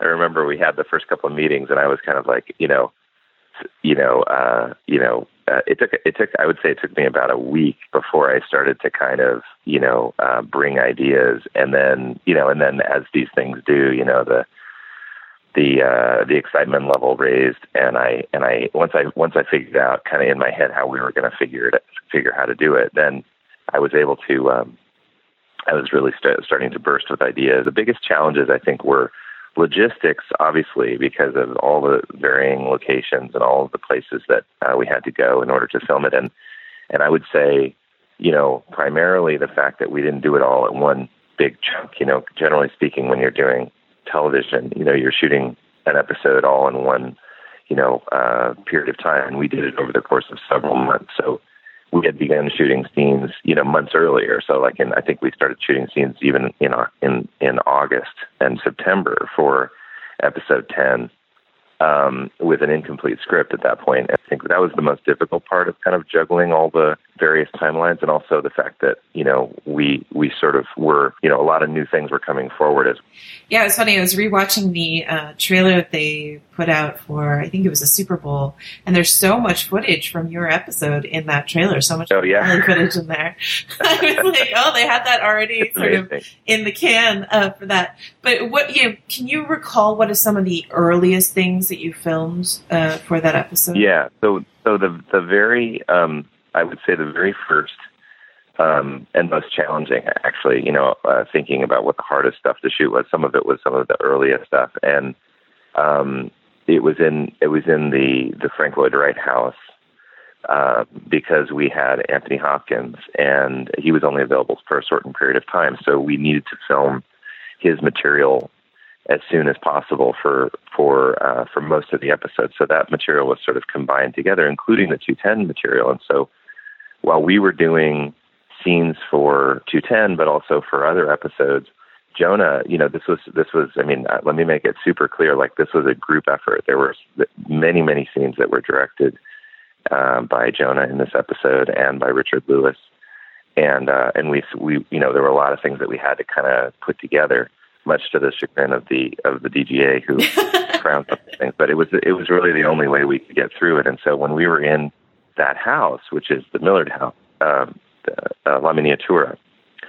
Um, most of the stuff that happens post um, leaving, uh, when they leave, and and you see Tessa Thompson arrive, all of that stuff was done simultaneously with scenes that we were doing with Anthony Hopkins upstairs, and it's a very small house. I mean, relatively speaking, in Los Angeles, it's like a, I want to say about a three thousand square foot house. So downstairs we had a unit shooting while we were, you know, and we had put that dunk tank in there and everything, and so I was downstairs doing that stuff, and I was running back and forth, and he was talking to me about his ideas, and I was talking to him about my ideas, and I would, you know, run him upstairs and say, "You got to see Tony. He's doing this." You know, like, okay, let's do that. And then we ran downstairs and we go look at a shot that he was shooting downstairs. So it was quite, it was quite a. Um, there's something I think that Jonah loves about his early days as a filmmaker when he first started, even before working with his brother and and for me as well like when i started in you know student films and things like that that this guerrilla yeah. shooting style is quite fun you know and it's the idea that you don't have this massive unit with 300 people standing around looking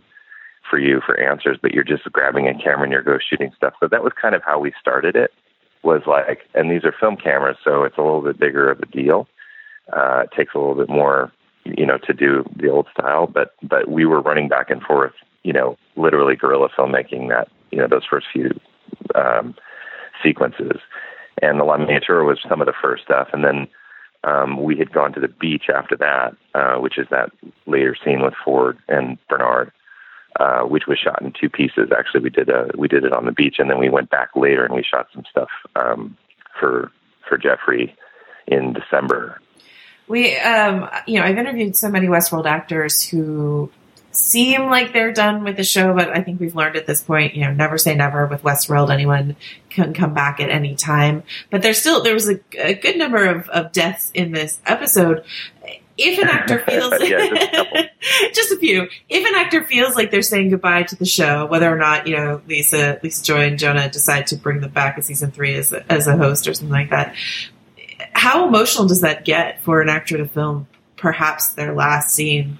You know, interestingly, um, I've I've I've experienced on other shows and other other um, programs that I've worked on and films where it's the final days. In this particular case, because of I think what you just said, and that is that never say never and never know where it's going to go. That in a way, it didn't feel like oh I'm leaving the series if that were the case for any one of the actors in particular but more that like we we achieved this thing that I cannot believe we achieved. I have never like I I heard it time and time again from different actors and obviously crew members. I have never experienced something like this in my entire career. And so I think the sense of accomplishment in a way overshadowed any sort of real kind of oh my god, oh shit, I'm out of the top, you know, kind of um, emotionality. So not to say that it wasn't playing under the surface. I mean, there are certainly a number of characters that I can think of in in, in some of these final scenes that were definitely uh, kind of like felt the weight of it. But I do think that you have a little bit of a you know kind of one foot out the door when it comes to it. You know, a Nolan. Um, you know, project uh, in terms of whether it's really going to happen or not, especially seeing Anthony Hopkins roll back in. Right, exactly. In episode six. Whoever knows at this point. I was so sure he was done. All throughout the season, we've we've had these uh, two different aspect ratios that have helped anchor almost three planes of existence in this because you've got the Forge, you've got the quote unquote real world, which is the valley, and then you've got this like val- this Technicolor Valley Beyond sort of uh, setup, which is its own thing. Can you talk about some of the uh, you know any other visual cues or styles in season one? I had done episodes um, six and seven, uh, which was really episode six that turned into episode eight, that turned into seven with parts of eight. I'm not going to complicate this anymore, but it was two episodes, and um, and you know, it seemed it seemed to me going into it that there, you know, that our influences were Stanley Kubrick for the, for the sort of science fiction element, and also the kind of the objectivity of that, and and and and the austere, cold nature of that style of filmmaking, plus sort of like natural Western genre, John Ford. Um, style, you know, Fred Zinnemann uh, kind of filmmaking. And so, you know, that was the approach that I had taken in the first season. And there was a, there was a specific choice not to use handheld for anything. And I'm sure, you know, folks who follow this kind of thing know that we, you know, we we did, or Jonah had chosen to use handheld in one shot, and that was Maeve making the choice to get off the train at the end of season one to go get her daughter. And so going into season two, um, the, that discussion, you know, came up again at the very beginning about like how do we want to use handheld, and I think that that opened up some channels that ultimately, like in the introduction in the early parts of the season of the handheld photography, to sort of indicate to the audience that these were choices that were being made, which is effectively thematically what's going on in season two is the idea of free will and choice. And so that became a stylistic element throughout um, the season, and, and I had felt as though you know having I was a producer on season two, so you know having been involved with every episode, my feeling going into to the tenth episode is that we had established that we had we had told the audience fairly clearly kind of what was happening internally to the characters, and I think you do now having watched the whole season myself, like with finished episodes, I think you do ask yourself what free will really means, especially when you're watching Dolores's character about is this a programmed uh, reaction, or is this something that's you know uh, her decision? And and also with Bernard, as you see it through his confusion, you know. In addition to that, you know, I wanted to. I wanted to give it, a, you know, a sense of confidence that you felt as though the hand of the storyteller was coming in and grabbing you and saying, "This is where we're going." I didn't want the audience to feel any sense of insecurity that there wasn't a story that was very clearly planned out and being told. And I think in some ways, when you get really messy with the camera and you start blocking scenes in very complicated ways, where that you know it's complicated enough. Like let the audience know that we we know this in a in a very assured way. Like we know what story we're telling, and we're telling you the exact story we want to tell you. So we're going to bring you through that story in a very clean and linear way. So you'll notice scenes that are incredibly complicated, like in the Forge. It's very simple blocking and photography for the most part, and that's done by design because I don't want to confuse the audience with further further visual information when what you really want to do is concentrate and focus on the character and the moment. Are you talking about um, like inside inside the forge with with Logan sort of giving us Yeah. so much well, information? everything everything specifically, yeah. everything specifically, but also like for example in the scenes with Dolores and Bernard in in the forge in the in the flooded facility Yeah. downstairs and things like that, where it gets quite complicated what's happening with you know what's happening with Hale and Yeah. Hale and all that stuff. I think I think you don't want to feel a sense of like insecurity about that the storytellers are trying to mess with you. I think you want to feel confident. Um, my favorite scene in in the episode is this final confrontation between Logan and Jim Delos that happens inside the forge. I, Oh, yeah. There's just something about I don't know. I, I rewatched it like four times. There's something about what Ben and Peter are both doing in that scene that just really got me. And I was sort of like, I could watch a whole episode just of this.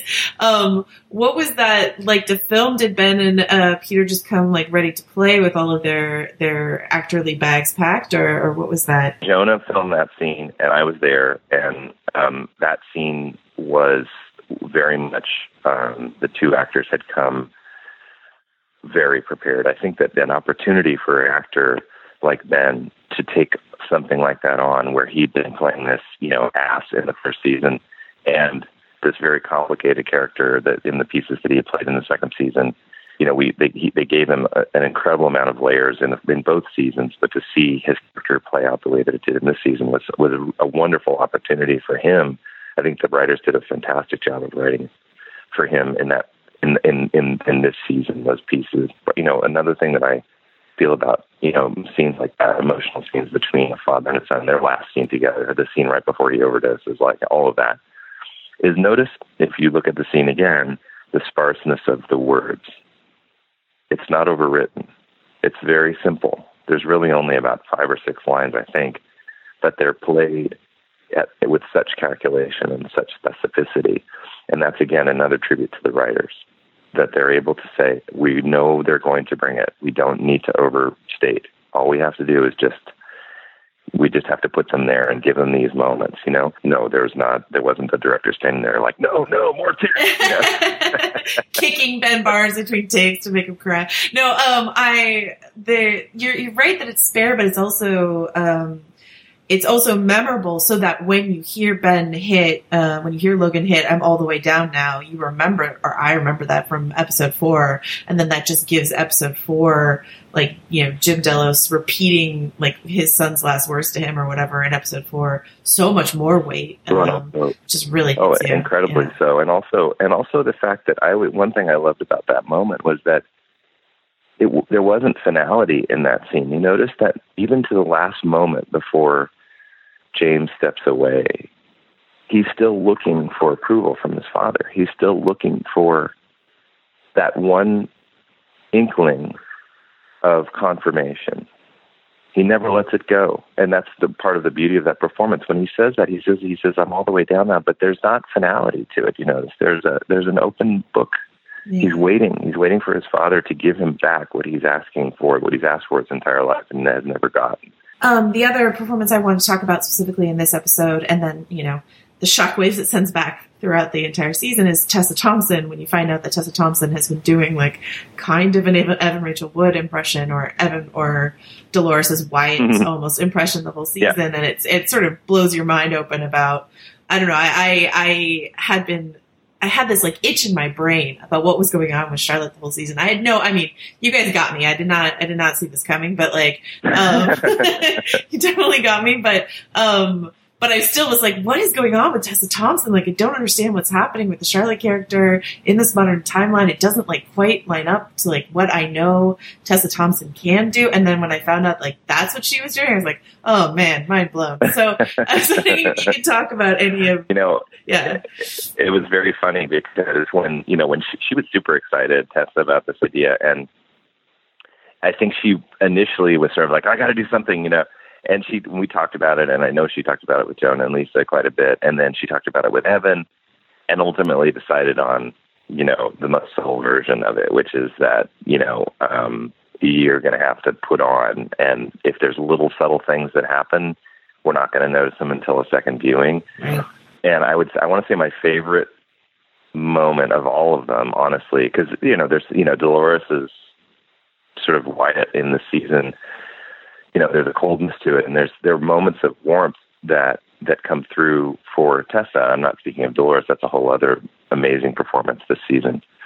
Evan did a fantastic job. Um, but in Tessa's performance, like when you realize that she she's Dolores, that she's Halores, as we called it.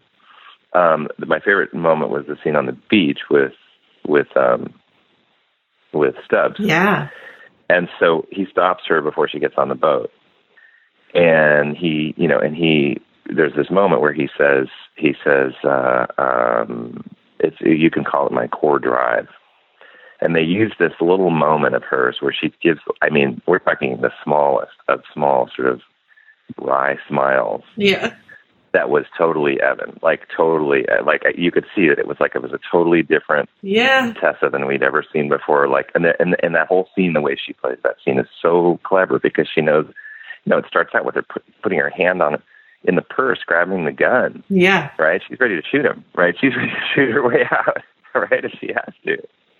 And here comes, you know, here comes Stubbs, knowing exactly what's going on here. Right, and this and this and this scene and this scene, by the way, was written like the night before. Okay, all that right. Scene was written. So I have, That, I have a that scene question. was written the night before. I have a question about that. I love Yeah. this scene. I love, I love Luke Hemsworth in the show. I think he's so great. Uh, is Yeah. this a Stubbs as a host reveal? Is that what we're watching in this exchange? Yeah. Yes. I, I believe so. Okay, That's my opinion. uh, that's my opinion too. But I You know. don't take my opinion. I didn't write it.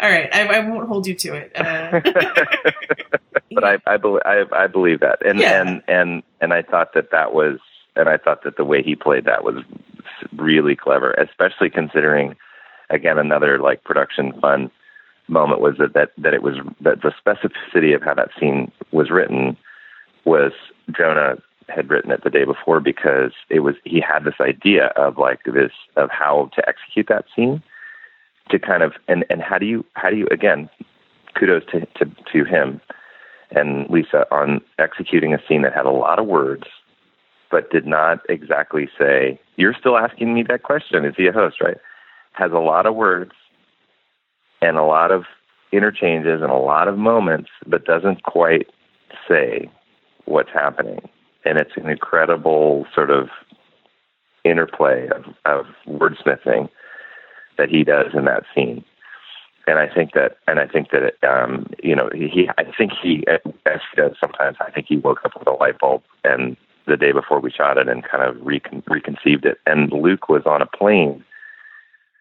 He was in Kentucky or someplace. I don't remember where he was. He was, he, he was supposed to be coming in the night before. Uh-huh. We were at Lake Piru shooting that.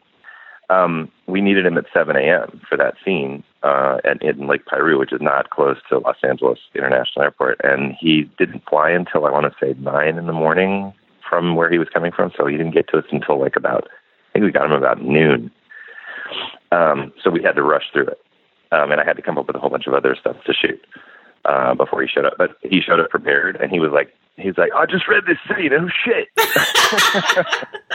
so, it was great. uh, yeah, I, I love that. I love that scene because he's like prac- he's winking without winking when he says core drive. It's like a practically a, a Hemsworth wink there. So yeah, It's fantastic. yeah, it's so It's fantastic. And also, I've never seen him play a scene like that. That was the other thing too. Is like when it's when you did the first take of it, I came up to him and I was like, "Dude, that was insane." And he's like, "He's like, oh, what do you mean, mate?" And I'm like, "You've never played a scene like that in this series before." And he's like, "Yeah, I know." He's like, "This is the scene to do it." And I'm like, "Yeah, you're right." So it's like again one of those things where it's like step away, let them do it. You know. in that in that scene, we like right after that we see that uh, you're, you're calling her Halores. Um, is that what you're Yeah. calling her? I think we we called her. We recorded the episode of the podcast already. We were calling her Charlores, which sounds like a little bit more like a disco star, I think. But I like Halores. Um, um, but um, you know that she's got these pearls in her bag, which I was sort of equating to because I always like to talk about Jurassic Park whenever I can, like Nedry getting the embryos off the island, basically. Like Yeah, absolutely right. Uh, she doesn't get attacked by a dinosaur on the way, though. right she makes it um and it seems to me like uh potentially i mean you know I, I know you can't obviously exactly speak to this but it seems like potentially setting up a mystery for season three of like who are those pearls who are we going to see are they going to be in bodies you recognize or are they going to be someone else are we talking about mystery cylons and battlestar galactica like what's going to happen Yeah, one hundred percent. uh, um, Totally uh, tee up for season three. I just wanted to ask you, grill you a little bit about this uh, this post credit stinger, which made me go what Oh, yeah. and watch it uh, three more times. Um, so, are we dealing with a massive time jump here? Is that what's happening? It's another timeline. Yes. Okay. It's another. It's another. It's complete timeline. But I can say it's in reality. Right. There's no she. It's real. She very clearly says this is No. not a simulation. There's no letterboxing, so this is real, but it's a different That's right. reality or timeline. Okay. Um, Yeah, and and Ed, you know, and Ed, you know, the way that, um, you know, it's very specific that we return to the facility that we've seen, and it's destroyed now, and you know, and it's covered with sand, and you know, it looks like a lot of time has passed, and all of that. That's that's all, you know, part of establishing that that uh, timeline. right, because we're back in the like the forge antechamber sort of thing, right? Yes. Yeah. yeah. All right. Um, and then, but does that mean? Um, thank you for helping me get my yarn well straight. Does that mean then that earlier in the episode when he goes into the elevator and you have this sort of uh, fake out where you expect the elevator doors to open, he's going to be there confronting Yeah. uh, Bernard. Is that also taking place in a different uh, Correct. timeline? Okay. Yes, it is. So it's seated back a little bit earlier in the episode. if you look at when he wakes up, he gets his hand blown off. I always took it, and maybe Jonah would say something different, but I always took it as that moment when he wakes up after his hand being blown off is when the storytelling switches timelines. But you could ask yourself, you could ask yourself how how much of the simulation, or I'm sorry, I'm sorry, how much of the test is real or not real that you're watching in the episode, because you could ask yourself earlier if there was another sort of pivotal moment that that switched the storytelling from the simula- from the reality to the simulation, but ultimately that that doesn't matter because as as uh, as is stated very clearly in the episode, he's doomed to repeat. Right. So um, so I, I think that it's it's it's honestly it's interpretation as to when you think that storytelling switches from the reality in timeline two and to the reality in timeline three or whatever that we want to call it. Yeah, I was going back and forth if like everything we saw in this episode with Ed Harris was reality three, as you just so helpfully named it. Um, you could say that. yeah, okay. And then You could say that. I mean, I, th- I would say I would call the uh, you know the choice in episode nine to be kind of the pivotal choice for his character, Right. obviously, right? So the yeah, so so the connection that I'm making, uh, and I'm so delighted to talk, be talking to you about this connection I'm making is with that like Logan Jim Delos stuff that we get in this episode is like Jim Delos inside the cradle keeps looping back to this mo- final moment that he has with Logan, and it feels like then Ed Harris's character is looping back to this decision he made with his daughter Emily.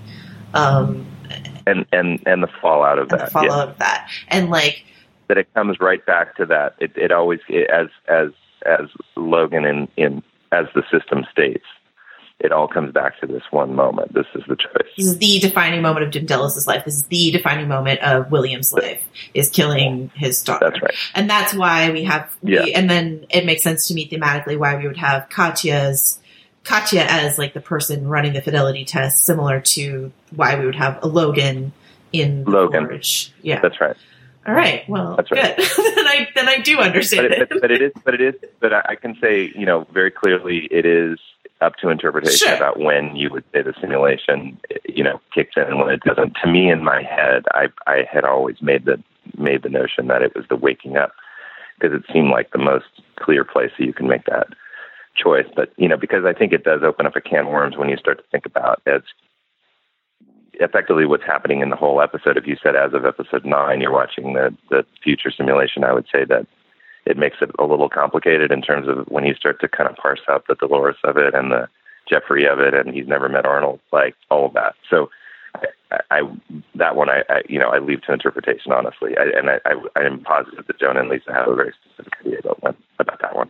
I know. At one point, I was like tracking bullet holes on Dolores. I was like, "Is this where? Where are her bullet holes?" This, this is what happens to me when I watch your show. Um, so yeah, and uh, and so then that's that's a tragic ending. I mean, not necessarily definitive ending, but a tragic. Uh, beautifully executed by Ed, an amazing. Yes amazing performance and and you know the moment where she asks him you know what did you expect to find here and i just always felt like that moment was like the moment we've been waiting for for 20 hours you know Yeah. 22 hours of storytelling was to hear him tell you um what his intent was you know and that's wonderful it's beautiful and it's so beautifully executed by him you know what i mean because he plays this duality of shame acceptance and and um confusion about you know effectively how he came how he came here how he got here because I, because when he gets off the elevator and he's like I'm in the thing aren't I obviously he had assumed that that, that he was going to become you know a virtual simulation and then and then and and so I think that it threw him for a loop to understand that there's more to it than that Right. you know and so I think that that to play that to play the confusion and and yet resolve to his fate at the same time is just a just a testament to Ed's fantastic performance and you know I think that I think that scene will will fuck with people Yeah, no, absolutely. Um, you know, so William William is, uh, as I'm sure was the intention, William is doomed to repeat this terrible, you know. I mean, I keep using quantum leap uh, terminology for this. I don't know if you were a quantum leap fan, but it's like uh, he would hop, he would hop back in time, hoping each time the next leap would be the leap home, like hoping each time like the simulation doesn't end with him killing his daughter, but every time it does, like no matter what, because yeah that's his nature. Right. That's who he is. Ugh, heavy stuff. Poor William. Um, uh, all right. Well, thank you so much for talking to me. Sure. This is amazing. And My pleasure. Um, My know. pleasure. I'm, I'm, I'm, and thank you for tracking the show as you have and, and putting it out there for folks. And I think that there's a lot to be parsed out, you know, when everybody gets a chance to see this episode. And I think it takes some digesting. I can tell you that the week that I took just from reading the script is probably the minimum amount of time it will take for people to digest what's, you know, what's presented.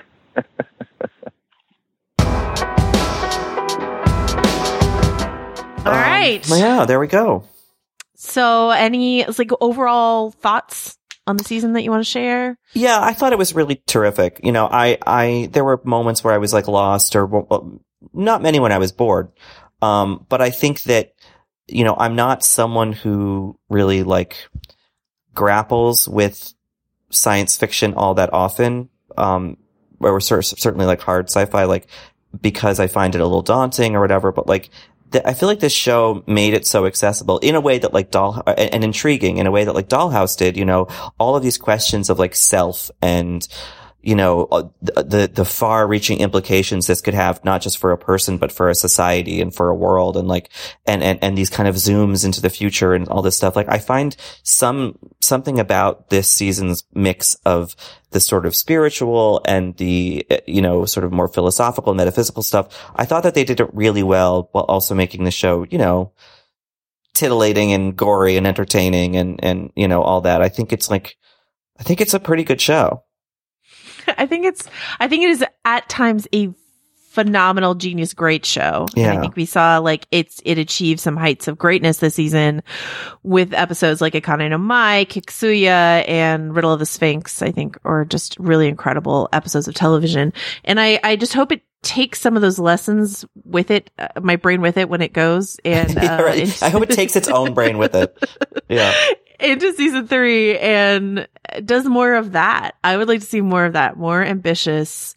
Uh, you know, I know they don't necessarily have like the park uh, excuse to play around in different cultures and stuff like that necessarily. If, if the park narrative is done, which I kind of feel like it should be, but like, um, eh, I, I don't know. I, I just, I hope that uh, Jonathan Nolan and Lisa Joy have faith in the fact that when they tell, sometimes when they tell a linear story, it's better than their twisty gotcha reveal stories and that they're very good at telling some of these like really soulful, uh, impactful poetic stories. And so, you know, I, I, I don't know what that would look like in season three, which is potentially future world. That's, I guess, what season three is, but, uh, Yeah. I, I would, I would like to see that from them if I, if I can. And I think even though it didn't have, it didn't make much logistical sense. Like the moment when Akecheta is reunited with his lost love, um, had a nice emotional ring to it, as did Maeve sacrificing herself.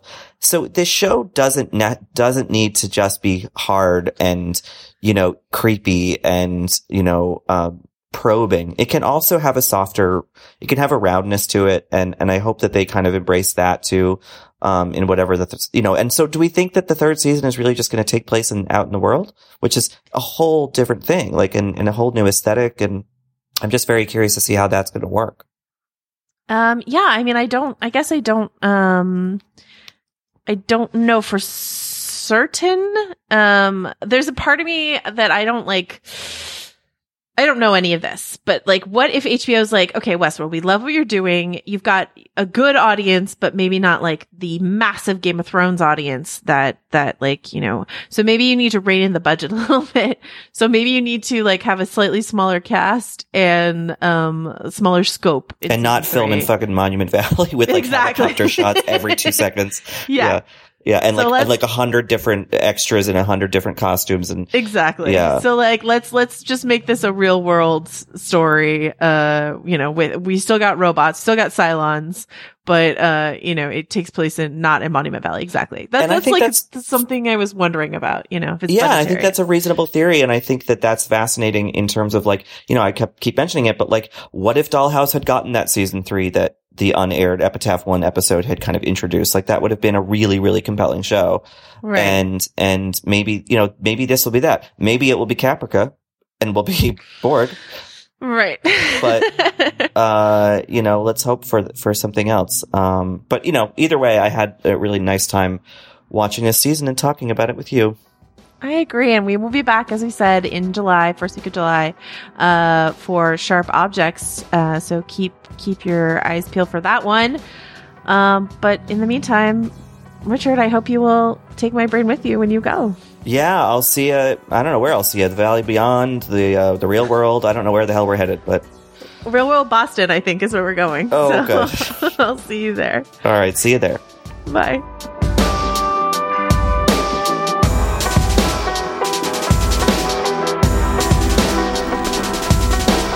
These violent delights and violent ends. Hi, I'm Michael Calore, the co host of Wired's Gadget Lab. And I'm Lauren Goode, the other co host of Wired's Gadget Lab.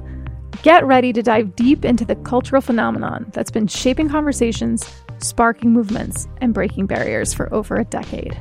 The new three part docuseries, Black Twitter A People's History, based on the groundbreaking Wired cover story by Jason Parham, explores everything from the fun, games, and inside jokes that characterize the early years of Black Twitter to the social movements, the voices, and the hashtags that made Black Twitter an influential force in nearly every aspect of American political culture. Join us as we unravel the threads of this digital community, tracing its origins, celebrating its triumphs, and exploring its impact on society at large. Watch the series from Onyx Collective in association with Wired Studios, premiering on Hulu on May 9th.